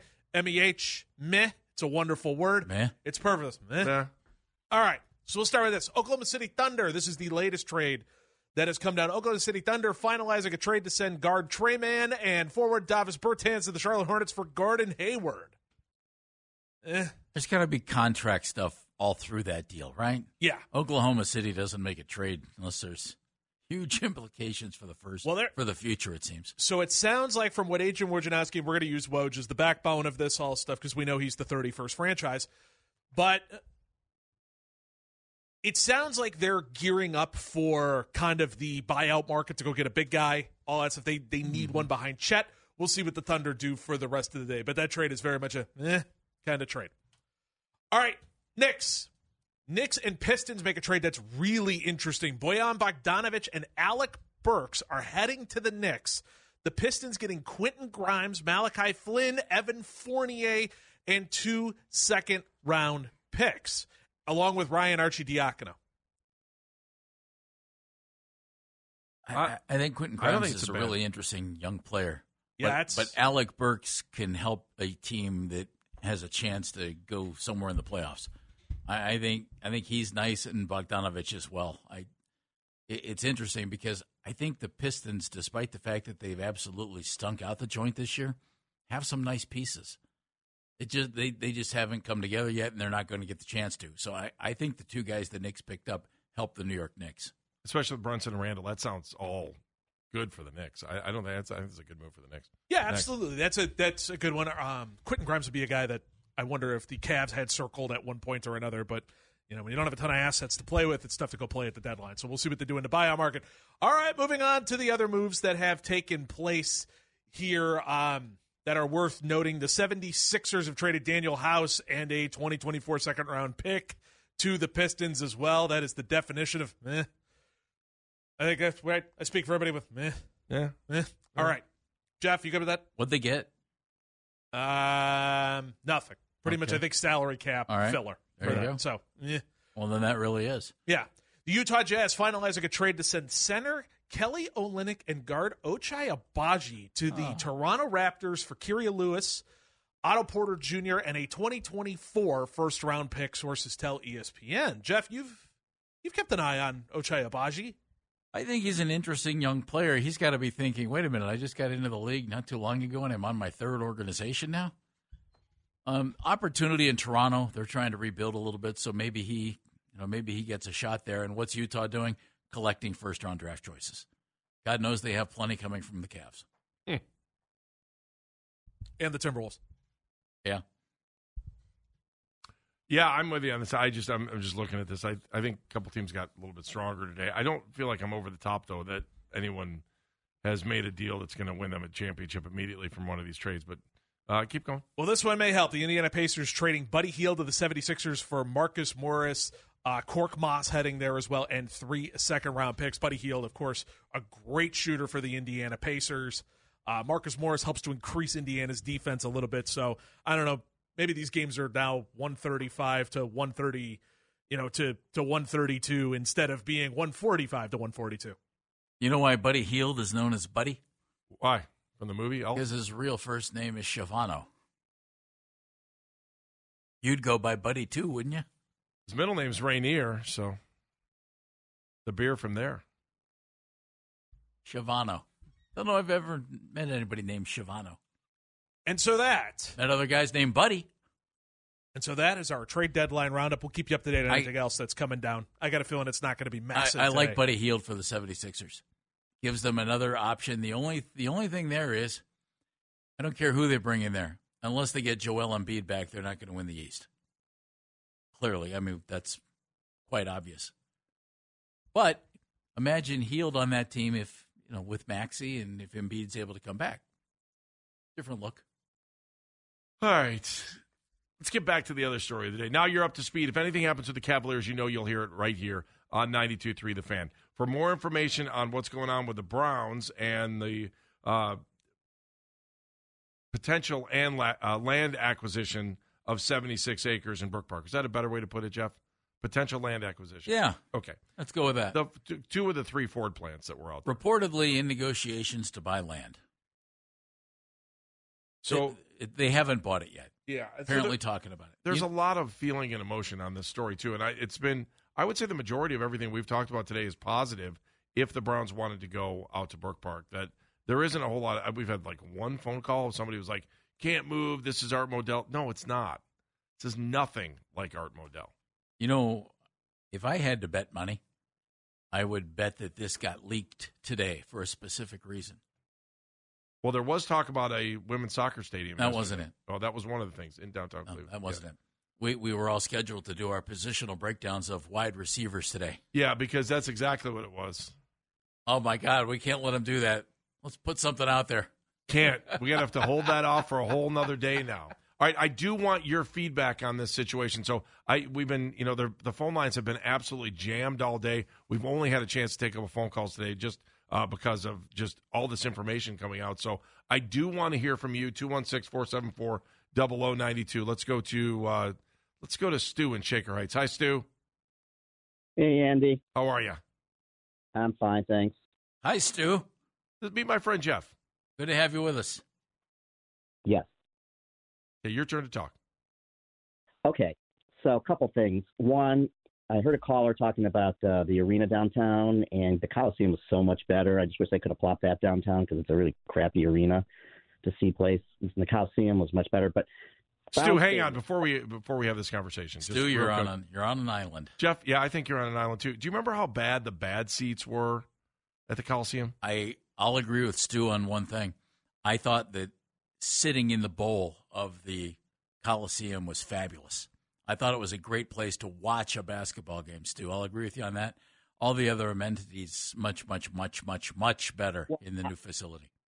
I agree, but you know, I don't like the fact that you can only go into your own section. You used to be able to walk around the bowl and watch the game. when You know why went that to- is, though, don't you, Stu? So they can capture your money. There you go. Ding, ding, ding, ding, ding. And it's not, you know, it's not exclusive to that arena. That's the way they're all being built now. Yeah. Okay. Next. I know it sucks, but but the Browns. Okay, the Browns thing. Okay, I I've been to Browns game since Turkey Joe put Bradshaw on his shoulder. My dad was an original season ticket holder. I was at Red Right '88. Oh, dude, your resume is outstanding. Stellar. Very good. Okay.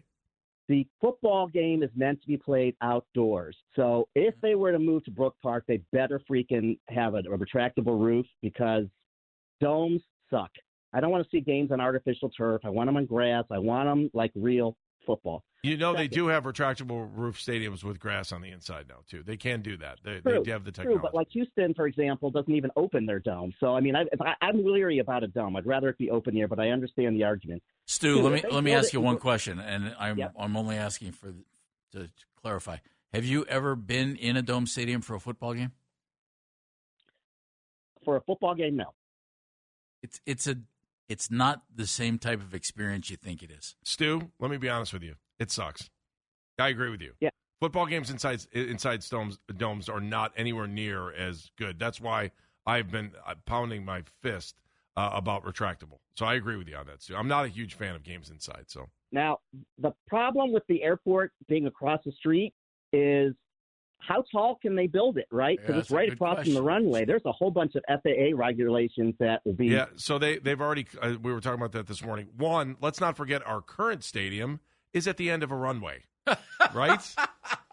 Not for 747. Uh, I don't know if you watched the commissioner leave here when he was here. Thank you. When the commissioner left, but it is at the end of the runway. that thing banked off to the uh, right side of the stadium when he left. So uh, the the the airplane stuff is is laughable because everyone forgets that our current stadium is at the end of a runway. Let's not forget that. Thank you. All right, your reaction: Browns, 176 acres in Brook Park. Good idea, bad idea, and your emotions to it too. 216 474 0092.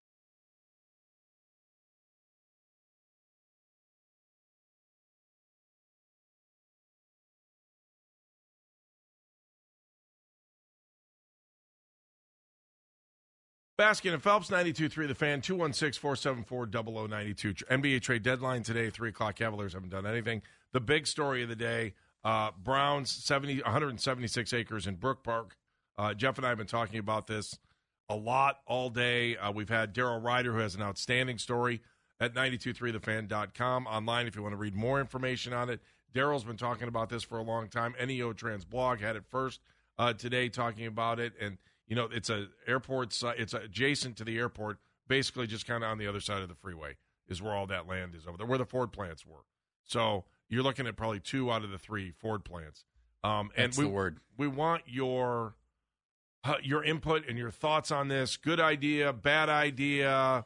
You know, obviously the dome situation comes back into play on that too. Daryl, or not Daryl. You're fine. Just a quick NBA trade. Hey, Dan. Dan. Raptors are trading Dennis Schroeder to the Nets for Spencer Dinwiddie. Sources tell ESPN Adrian Wojnarowski, of course, reporting Raptors trading Dennis Schroeder to the Nets for Spencer Dinwiddie. Dinwiddie is a. Uh, I really like Dinwiddie. He's not been playing real well for Brooklyn as of late. So it's an interesting little flop. Hmm. Point guard for point guard, but Dinwiddie's a little taller. All right, and we'll keep you up to speed on everything that's going on in the NBA. Uh, trade deadline. Cavaliers are supposed to speak later this afternoon. You'll be able to hear that too on 92.3 The Fan. So we'll keep you up to speed on what's going on uh, with the NBA. Let's talk to Aaron in Cleveland. Hi, Aaron. Hey, how you doing? How you doing, guys? Good. How are you? All right. Uh, Brook Park, bad idea. I tell you why. For one of the reasons what you guys just said earlier. What's over there? Everything. I don't. Matter of fact, I don't know any other stadium that's built in in a city and is not in the downtown area because Twelve of the thirteen are in the suburbs, and it'll probably be thir- I'm sorry, twelve of thirty-two are already games in suburban areas, and it'll be thirteen if Chicago goes out to Arlington Heights. So, uh, you know, twelve of thirty-two right now are in the suburbs. About a third. Yeah, but it, the downtown, what the city of Cleveland should do is just sell that land to the Haslams and let them build the retractable uh, uh, dome down there and keep it downtown. Because when we leave downtown, we go tailgating uh, all the time. So when we leave downtown area, we we finish the tailgating a little bit, and then you have the restaurants downtown, right there off of uh, West Sixth, uh, West Ninth, and uh, right over on uh, Euclid, right there. You got the East Fourth Street, all of that. Everything is downtown, accessible. Yeah. So that's why I think it should stay downtown. So, Aaron, you're also Bro- okay. Go ahead. So I'm listening. no, I'm sorry. If it goes to Brook Park near the airport, I don't know what's over there. Well, and first I'm of all- I'm worried about tailgating again. well, I actually think if you look at the layout of the land that they have there, there'll be more room to tailgate than there is right now. And that well, the the difference would be is the Browns would own that tailgate area where they don't now. So I think that's a big deal for them. Um, okay. and, you know, that's one of the things. Plus, you're right next to 71. You're right near the turnpike. You're right off of 480. Um, and you have to believe that there would be all kinds of restaurant development, airport, or a hotel, all those things that would be probably built in Brook Park around the surrounding area. It There would be real- the beginning of a Yeah. huge complex out there. I mean, I, if you get a chance, take a look at what New I England just has. wonder. Look yeah, I'm gonna, England I'm gonna has. take a look at it. Yeah, I'm uh, but I just wonder how long would it take to finish all of that because you got so Three to much. four years is what they're speculating in the story I just read. Uh, no, well, no, not the stadium. I'm talking about to add all of the restaurants, the hotels, and all of the other stuff. I don't know. It'd be great for the construction over there by, Cleveland. That's for sure. Uh, Pinecrest over in uh, Beechwood Orange. Yeah. well, that's why I mean, it- Yeah. you know, there's another place where you know we had talked about that's city land over there too. That's over by Pinecrest. If they ever wanted to get rid of Highland Hills Golf Course, that wouldn't be a bad spot either. But now, Yeah, as Daryl said, Daryl said, I don't think there's any talk about moving it anywhere else if ownership is truly buying 176 acres uh, in Right. Brook Park, and that seems to be uh, closer today than it was yesterday. Aaron, great phone Yeah. call. Thank you, Aaron. Okay, thank you. You guys have Take a good day. Thank you, Aaron. Tony is in Bedford. Hi, Tony. How are you? Hey, can I get my real handle? It's Tony the Cop. Tony oh, the. Tony the Cop, man. What's going on? Not too much. Look, I'm sitting out here at the VA, got a doctor's appointment at one. I said, man, I hope I get on before I go in there to my appointment. But hey, but my point is, man, my son works for the Detroit Lions, and I've been to so many games out there. The last one I went to was that Monday night game. It was sold out, like the whole season were, was. Mm-hmm. I got claustrophobic, man. I mean, I just it was insane. I was like, I don't know if I can do this again. I mean, it, it was like I've been to Browns games where it's, you know I went to the old the old stadium. Come on, man, all them people down there. But it's a difference when it's open. But it, it was just like it was warm. I love that factor. But it was like, man, it ain't the same, man. I'm like, I, I mean, I bundle up. I get to get together, man. I took him and his brother to their first game down at the, you know, at the stadium, and I can remember his his brother looking at me in the third quarter and said, "I can't feel my feet." That's memories, you know. Oh yeah, And yeah. had- Frostbite I had to sticks with you a long him time. to the car. Huh? What's Frostbite that? will stick with you, Tony. It'll be that's a memory. Oh, hey, hey, can I tell you a quick a quick story? Because I told you my son works for the Lions. Go tell you ahead. Got to make, gotta make quick. Go ahead. Okay, I'll make it quick. He uh he was working. He started working for the Lions. He said he was in there. He was brushing his teeth in the bathroom. He said a guy walked in, uses the bathroom, come over and start washing his hands. He looks over out the corner of his eye, and the guy say, "Hey, what's up, young brother?" He said it was like an ESPN commercial. He said the guy said, "What's up, young brother?" He said, "Not too much. How you doing?" He said, "I'm Billy Sims, and you are." Oh, cool. He called me up. He said, "Pop, you're not gonna believe who I met." And he told me the story. I said, "Man, that's an E ESPN commercial." Man. That's So- very, very cool. Tony, thank you for the phone call. And more than that, thank you for your service to this country. Thank you, Hey, Tony. my- uh, Appreciate you. All right, take care, brother. Later. Appreciate you. Thank, Thank you, Tony. Uh, let's go to Thomas in Shaker Heights. Hi, Thomas. Hi. Hey, Mr. Um, Baskin. Hi, Mr. Phelps. Always enjoy the CR show. You guys, you guys do a great job. Hey, hey, thank you, Thomas. Thanks, Tony. Um, Thomas, excuse me. Honestly, I'm kind of frustrated about the stadium moving. It, it just, um, it just, it's just another like to me, it feels like another impeding a progress of the city. Um, I think that we should have put more pressure on the city government and the city to uh to do something about keep building a new stadium downtown. It was obvious that we needed a new stadium. Anybody who's been to that stadium could tell you that stadium was crumbling and it was decrepit and it wasn't up to standard as other cities and other uh, other stadiums in other cities. And what just frustrating for me is is the fact that it's not going to be centralized. I'm an East Sider. That's going to be harder for me to get to. And I'm just sick of going to other cities and seeing all this stuff that other cities have, and Cleveland not have it and making excuses for not building stuff that other cities have. Like we have every single excuse in the book not to have progress. And then when something like this happened and moved to the west side and it inconvenienced half the city, people start complaining. Well, we did something in the first place and we kept, we fought more, we put more pressure on the city to keep the stadium downtown, and we would have a new stadium downtown, not on the west side near airport. Frustrating. We're really frustrated. Thomas, I'm just. Do you use the airport at all? Do you fly out of town? No. You never fly out here. All right. I was going to I, say. I 'cause- usually I drive out of town. I like I like driving. It's fun. I hear you. I mean, I Okay. fly out of town every once in a while. You know. I, I got to tell you, Thomas, as an East Sider, I don't. It doesn't bother me. I don't know. Brook Park, itself. I mean, you you literally could throw a stone to the city of Cleveland across the street where they still own land. I mean, it is. It's not. I understand the downtown part of it.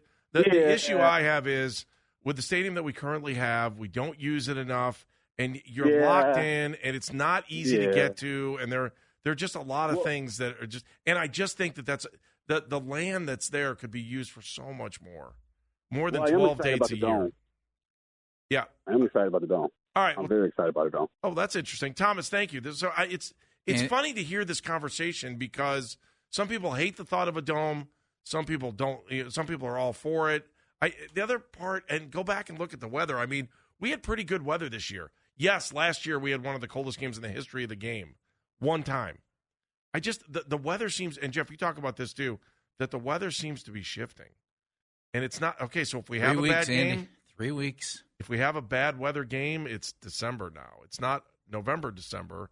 It's December. And if we're lucky enough, although I don't know what it would be like for a playoff game because we haven't seen one since the 90s here in Cleveland. So, agreed completely. After the first of the year. Oh, man. Uh, I got time for one quick, or you want to come back in a second here? Tell me. One quick. Ed, how are you, Ed? Good. I'm doing real good. Hey, I hate to admit this, but I actually think it's a good idea. Okay, and it kind of reeks of the the Strongsville thing with Modell back in the '80s. and Now the mall's there. Um, actually, I, I do think it's a good idea. It clears the lakefront out. You know, nobody wants to talk about this, but the Browns fan base isn't really in the city limits itself. Okay, they did a study on that.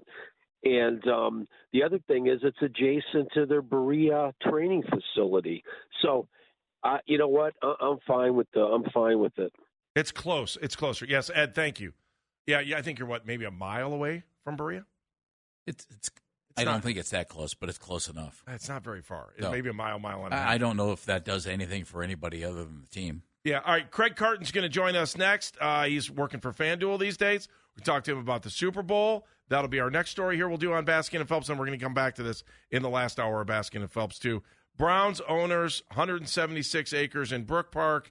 Uh, sounds like it's all moving forward a little bit here. Not there yet, but it sounds like it's moving forward towards Brook Park. 216 474 0092. Baskin and Phelps, 92.3 The Fan, 216-474-0092. NBA trade deadline at 3 o'clock. Browns owners looking at 176 acres in Brook Park. Uh, the other big headline, we'll get back to your phone calls on that as we talk about perhaps the Browns uh, moving out to Brook Park from downtown in the near future here. So we'll get to that all in just a few moments. Right now, though, I want to go to the North Olmsted Chrysler Jeep Dodge Ram hotline. We all know the Super Bowl is Sunday. And Craig Carton, yep, the Craig Carton, uh, longtime broadcaster, outstanding broadcaster as well, also on FS1, also working for FanDuel. He's got a lot of things going on, but one of his titles right now is the FanDuel Responsible Gaming Ambassador. Woo! Craig, you got a lot going on, my man. How are you doing? That's a lot, Craig. It sounds like it. And hearing that sports update brought me back to 1992 when I was doing sports talk with uh, with Mike Snyder on uh, 3WE, and Joe Tate was doing uh, Cavs games, and I have fond memories of my year in uh, Cleveland, and I was a season ticket holder in the dog pound back in the day, and uh, love the people of Cleveland and love the city. So I am busy, and uh, yeah, this time of year, obviously, there's going to be a lot of people gambling on the Super Bowl that might otherwise not make a sports bet or any kind of bet all year. And because I was a knucklehead and went down a bad road, I'm in a pretty unique position to kind of share my experience and life story, maybe just to help someone else that is uh, about to make some bad decisions and help them avoid doing that.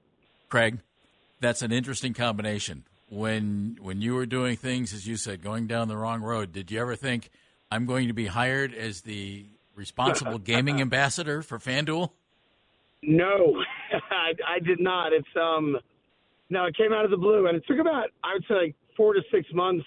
We did a little dance together, making sure that you know they were reaching out to me for the right reasons, and that you know me deciding to make that decision to work with them would be received the right way. Because as you can imagine, especially doing sports talk in New York for as long as I did it, and for you guys, you're being successful in Cleveland. There is a, a fair amount of skepticism about the relationship when we first started it, but now here we are, you know, three plus years later, and and we're we're really I don't want to overstate it or be hyperbolic about it, but I can tell you that the people that do reach out to me once they hear my story or listen to this uh, Saturday morning show I do called Hello, my name is Craig, who do reach out for help. And the reality is that there's still a lot of people you know, that are going to have a problem. And I want to be clear, we're not doing these shows to scare anybody. The far majority of people that will gamble this weekend will do so responsibly and recreationally, and it'll be all good and they'll never have a problem. But for the percent of people that do have a problem, you know, they ruin lives, uh, their own for sure, you know, and, you know, their best friends and family members who are kind of in harm's way. But to answer your question, not in a million years when I was going through what I went through, which was all self inflicted pain, that I think that I'd have this opportunity, and I'm blessed to have it.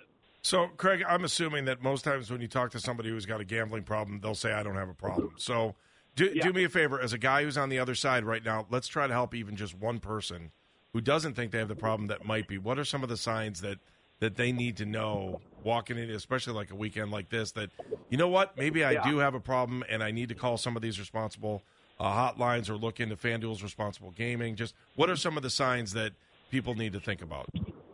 Yeah, so I think you know, to, just to backtrack it for a second, what you said is right. You know, I'm not going to tell you I have a problem because uh, I don't want to admit that I have a problem, and myself included. Most you know compulsive gamblers are world class liars and are going to look you dead in the eye and tell you that you have the problem. They don't. You know, one of the biggest changes in a person's lifestyle is how they socialize. You know, you take somebody who's like life of the party, outgoing, has tons of friends, you know, is on the social scene, et cetera, et cetera. And then all of a sudden you'll notice a compulsive gambler starting to withdraw and starting to become more of a loner and not want to get together and do all the social things that you guys or gals would would do together. And if you know that person's gambling, that's a really good sign to at least pull the person aside and just have you know have a conversation about it. For the gambler themselves, you know, I've always said beating the addiction is not the hard part. Wanting to beat it is the hard part, and that and that's for a myriad of reasons. Like number one, you know, I, when you're gambling at the level I was gambling, and when you have a compulsion problem, you become an egomaniac, right? And no one else can possibly understand how you process gambling, and you just you're the best handicapper in the world, and I was the best card player in the world, and you become an egomaniac who also lies through their teeth. So I think if you see any kind of fundamental change in just how a person interacts with, you know, their closest friends and family, it's worthy of a conversation. But on the addict side, the side you know that I I am on and was on, you know, there's got to come a point where you just get tired of being tired. You get tired of the rat race, of the running around, of you know trying to figure out where am I getting money from, when am I going to gamble, how am I going to do it, and if I can put or give you guys like a tangible example of what compulsive gambling looks like. I was hosting the most listened to morning show in sports talk radio, you know, with Boomer Esiason for 10 years in New York City. And there's a morning where I woke up, you know, like 12, like midnight. I'm up, and I was really bougie. I had a, I had my own personal driver, and I had him come pick me up, and I drove an hour and a half to a casino. I played blackjack for seven minutes. I got back in my car. The guy drove me back to work, and I had another hour and a half so that I wouldn't miss my show. So at midnight, no joke, I spent three hours on the road to play blackjack for seven minutes because I had to scratch that itch and then go do a radio show and a TV show. So it's it it can get that bad for sure, and hopefully shows like this will make someone at least take a moment to step back and go either a I might have a problem, or even more important than that, my brother's got a problem, my co-host has a problem, my buddy has a problem, and uh, hopefully you know that's that starts a good conversation to get somebody help. Craig Carton joining us, FanDuel Responsible Gaming Ambassador. Uh, Craig, you just laid out some some things that happened to you. Did you realize while you were in that that you had a problem that needed help, or did it take the the legal things that happened to you and, and sometime later for you to Uh, come to grips with it? It was it was it was a combination of things. Um, I, I knew that I wasn't gambling in a healthy manner for sure, and I just decided to to ignore that. Like I was well aware that, like like the story I just told you, that ain't normal. Right. You know, it's not normal to to have your mortgage on a blackjack table, right? That's just it's not healthy. It's not normal, and it's really it's beyond that. It's crazy, really. Um, and for me, you know, the, the the the thing for me, you know, the one question I haven't been able to answer yet, and I'm I'm almost six years in without making a wager of any kind, so I do feel like I'm on a really good path now, and I can live without gambling. But I'll never forget, I went to rehab, and I went for all the wrong reasons because I was facing a criminal trial. I thought the judge would look kindly on me for for going to rehab, acknowledging maybe I've got a problem. And when I got home from rehab, the first thing I did, I took thirty thousand dollars to a casino near me, and I left fifteen grand in the car.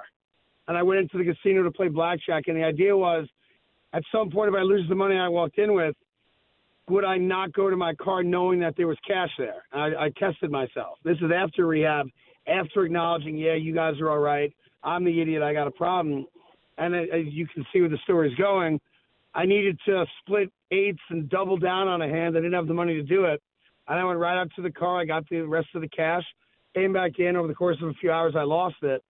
And uh, that's the last time I ever made a wager. And I wish I could tell you what the epiphany was that made me wake up. And that's the unique part of recovery. You know, there's no rhyme or reason to when we decide, all right, today's the day I'm going to be real with you and honest with you and get the help I need. And I'm just blessed that I had that moment because you know, not every gambler does. Craig, also get me on the other side here too that you can enjoy football without having to put a wager on it. Yeah, for sure. Now look, yeah, I, I you know, my bugaboo is blackjack, but obviously uh, I gambled hundreds of thousands of dollars on sports, and you know, I can watch a sporting event now uh, with no you know stake in the outcome of it all. Like I'm a New York Jets fan, so emotionally. That's been a train wreck. But I, you know, I I can live and die emotionally with my team. I'm a Knicks fan, obviously I'm a New Yorker, um, but I can watch the Super Bowl without a vested interest, while everyone around me's got a vested interest, and I'm just in a very good and safe place. And you know, one of the things FanDuel has done to their credit, they've put tools in place for people who, especially you know, inexperienced gamblers who are just trying to get a feel for it and aren't quite sure about their ability to pick a game and how to do it and how much money. And the three things I always talk about because they're they're just good things to use because they'll prevent you from hurting yourself. You could put time limits on your account, meaning, you know, the reality is that if you go to wager on one of those accounts, make your wager and get off. You shouldn't spend all day on FanDuel or any other account, number one. Number two, you can set in place before you ever make your first wager a deposit limit so that if you do put X amount of bucks in and you lose it all in one game, you can't go to your bank account just keep funding your account because you protected yourself against that emotional reaction. And then wager limits. You know, if you've got a $500 account, you shouldn't be betting 400 bucks on a game. You know, so you kind of learn money management that way and all those things are set up, which really you know counterintuitive to the business. They want your money, obviously, but the fact that they give you opportunities to be protected from yourself and from what for most of us is an emotional overreaction, not just to losing. You know, you lose a Sunday game at four o'clock, you chase it with a bad bet at Sunday night, and then you chase that bet, you know, a bad bet on Monday night. Well, the same also works when you win you know, the majority of compulsive gamblers, you know, their first experience with gambling was a big win. And, you know, you win a big game, so what do you do? I'm going to bet more in the next game because I won the first game. So they have these great tools that allow you to, you know, slow and steady, figure out what you're good at, what you're not good at, you know, before you wind up waking up one day and there's no money in the bank. Craig, last question. If anybody needs help or just uh, advice for the weekend, give them your last piece of wisdom. Yeah, listen, if you need help, you know, talk to somebody. It doesn't have to be a professional, a counselor. It could be a mom, a dad, a brother, a friend, and just start having the conversation about what's going on and why you're feeling the way you're feeling. Obviously, you can go to the FanDuel site. They have plenty of uh, of links on their site for you to get help and read more about what you might be going through. And look, it ain't easy, man. Who nobody wants to admit that they're an addict or that they're weak or that they fell prey to something that's kind of out of their control.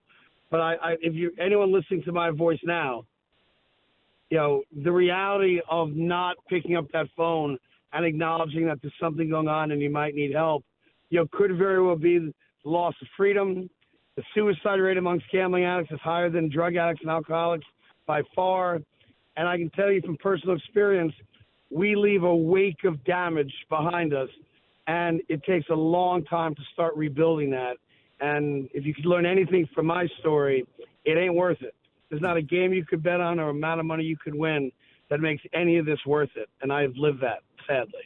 Craig, I know it's not easy. Thank you for sharing your story with us today, and I, we really appreciate your time.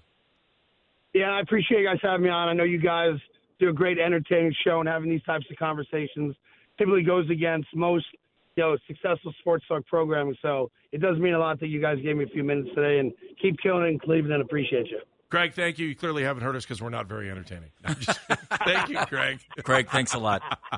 Take care, man. We appreciate you. Thank you. Craig Carton sharing his story. Again, be responsible all weekend, especially this weekend, uh, when it comes to not only drinking and driving, but gambling and making sure you're staying within your limits. 216 474 0092. We'll get back into the hot story. Plus, we'll get you up to date on what's going on with the NBA trade deadline. Again, the Browns, 176 acres in Brook Park. What is next? We'll talk about that Next, Baskin and Phelps 92 3, The Fan.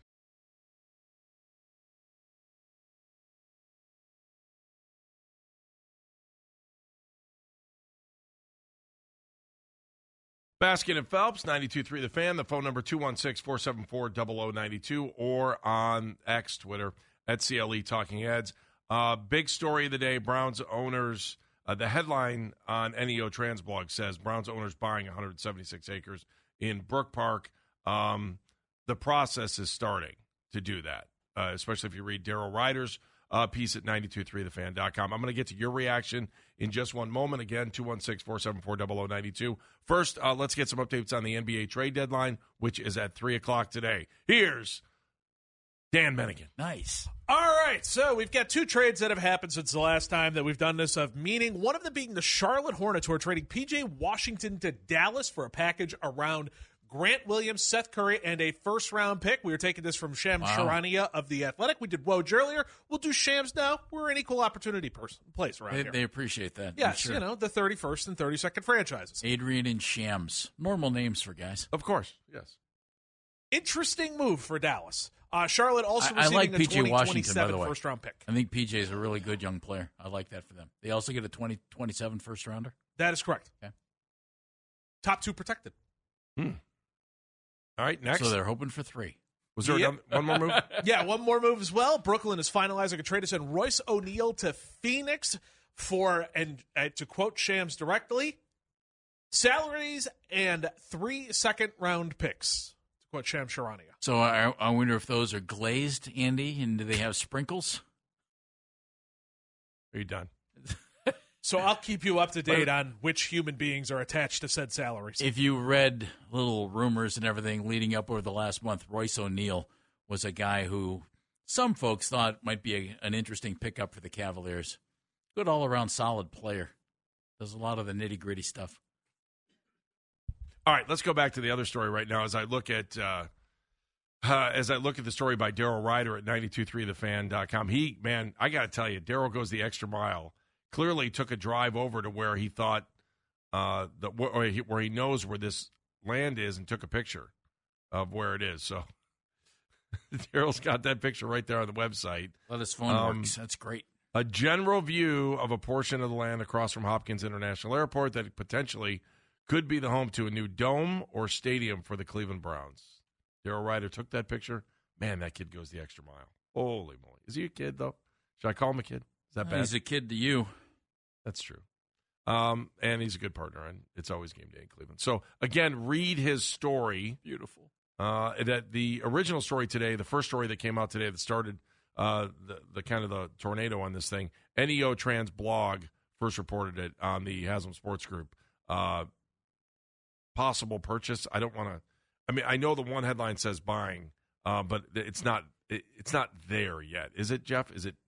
I, I don't know. All I- I've I don't seen, know either. I've not seen the word they have purchased. The words. Here, I'll, I'll use Daryl's words. We've uh, seen they're in the process of finalizing. it. Daryl's words are the Cleveland Browns are in the process of finalizing a purchase agreement for 176 acres of land near Hopkins International Airport. What does this all mean? Maybe the Browns are off the lakefront and the stadium will be a thing of the past. It's interesting. There's a lot of, I mean, as Jeff and I have said throughout the day, there's a lot. If you're doing a, okay, do this, don't do this, man, there's a lot of checks on the side that says do this. And some are good for the city, I think, as well, too, because it would give them back the land to do something with the land where the stadium is right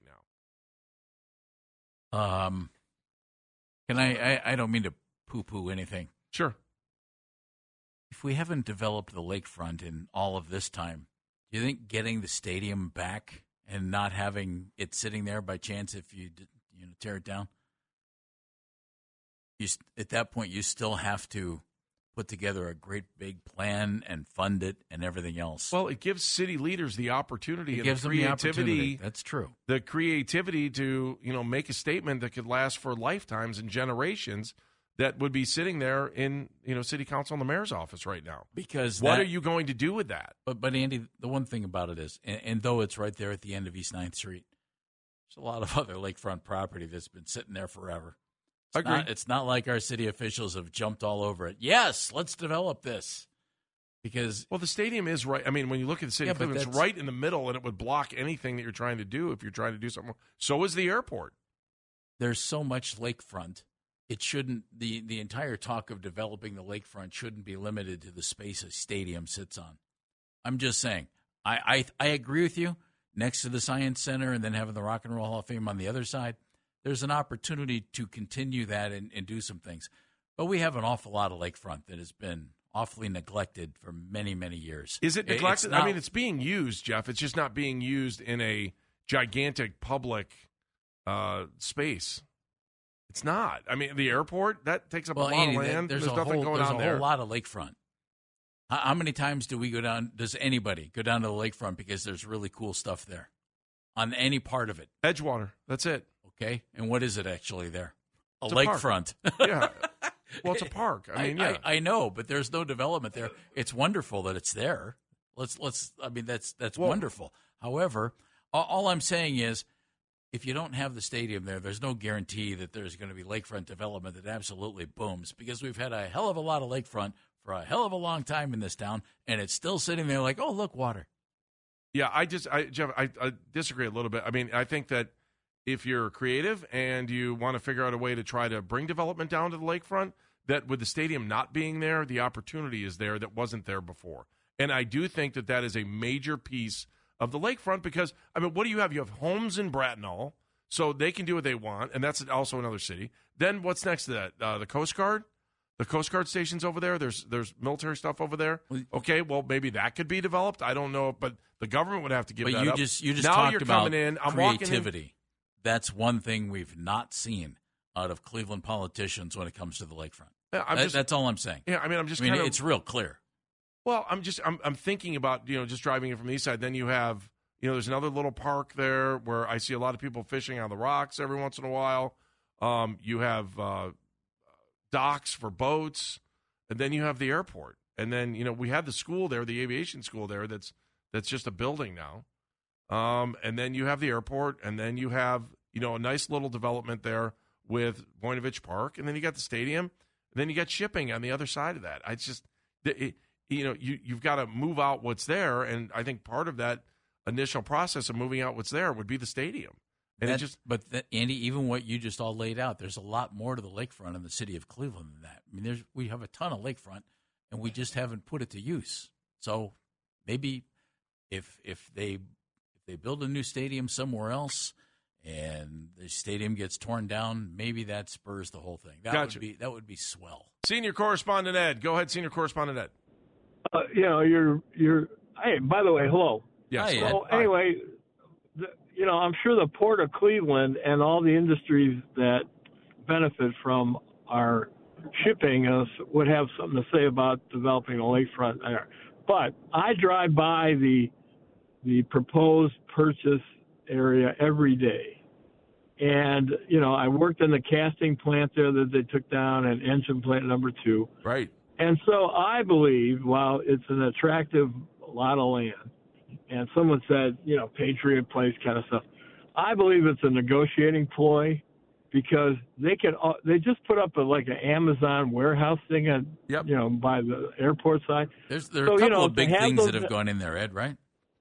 Well, no, the old, right now it's just a warehouse, you know, but they still got a big plant to take down. They still got the plant on Brook Park Road. Yeah, they're But I talking mean- two of the three plants to make this happen. Yeah, well, you know, and and and I think it's a big negotiating ploy because then they can say, hey, you know, City of Cleveland, what are we going to do? What can we do? Blah blah blah. Because they can always put more Amazon type warehousing there and all that. You know, they bought land. It's not going to. But I mean, yeah, it's it's probably if they put a stadium there, a two billion dollar thing because there's no restaurants. There's you know the other side of Engle Road is just small you know businesses Yeah. and and That's- there's nothing there now. You know, I mean, it's great location wise and all stuff, but I think it's I think it's more of a you know he he settled his case with you know Warren Buffett, so maybe they got some more cash and they go, well, let's do this because they can always sell it. You know, that's that's what I believe. That's and true so too. before everyone gets excited about you know hotels and all that kind of stuff there you know i i believe that in the end it's a big negotiating ploy they have if they do buy it they have real estate that can be developed because they've been cleaning that thing up you know and in the summer of 76 i sat there and worked at the casting plant for 10 hours and had all kinds of stuff in my nose you know stuff like that And you but liked anyway, it. Thank you, senior correspondent Ed. You got to sign up. so, yeah. oh yeah, how's it go? Oh, for Baskin and Phelps, I'm senior correspondent, the voice of reason. Okay. Have a great day. I don't know. I got a feeling he's wrong. We'll get more of your reaction right after this. 216 474 0092. That's right. 216 474 0092. You could spend the weekend doing the same old whatever, or you could conquer the weekend in the all-new Hyundai Santa Fe. Visit HyundaiUSA.com for more details. Hyundai, there's joy in every journey. This episode is brought to you by Progressive Insurance. Whether you love true crime or comedy, celebrity interviews or news, you call the shots on what's in your podcast queue. And guess what? Now you can call them on your auto insurance too with the Name Your Price tool from Progressive. It works just the way it sounds. You tell Progressive how much you want to pay for car insurance, and they'll show you coverage options that fit your budget. Get your quote today at progressive.com to join the over 28 million drivers who trust Progressive. Progressive Casualty Insurance Company and Affiliates. Price and coverage match limited by state law. T-Mobile has invested billions to light up America's largest 5G network from big cities to small towns, including right here in yours. And great coverage is just the beginning. Right now, families and small businesses can save up to 20% versus AT&T and Verizon when they switch. Visit your local T-Mobile store today.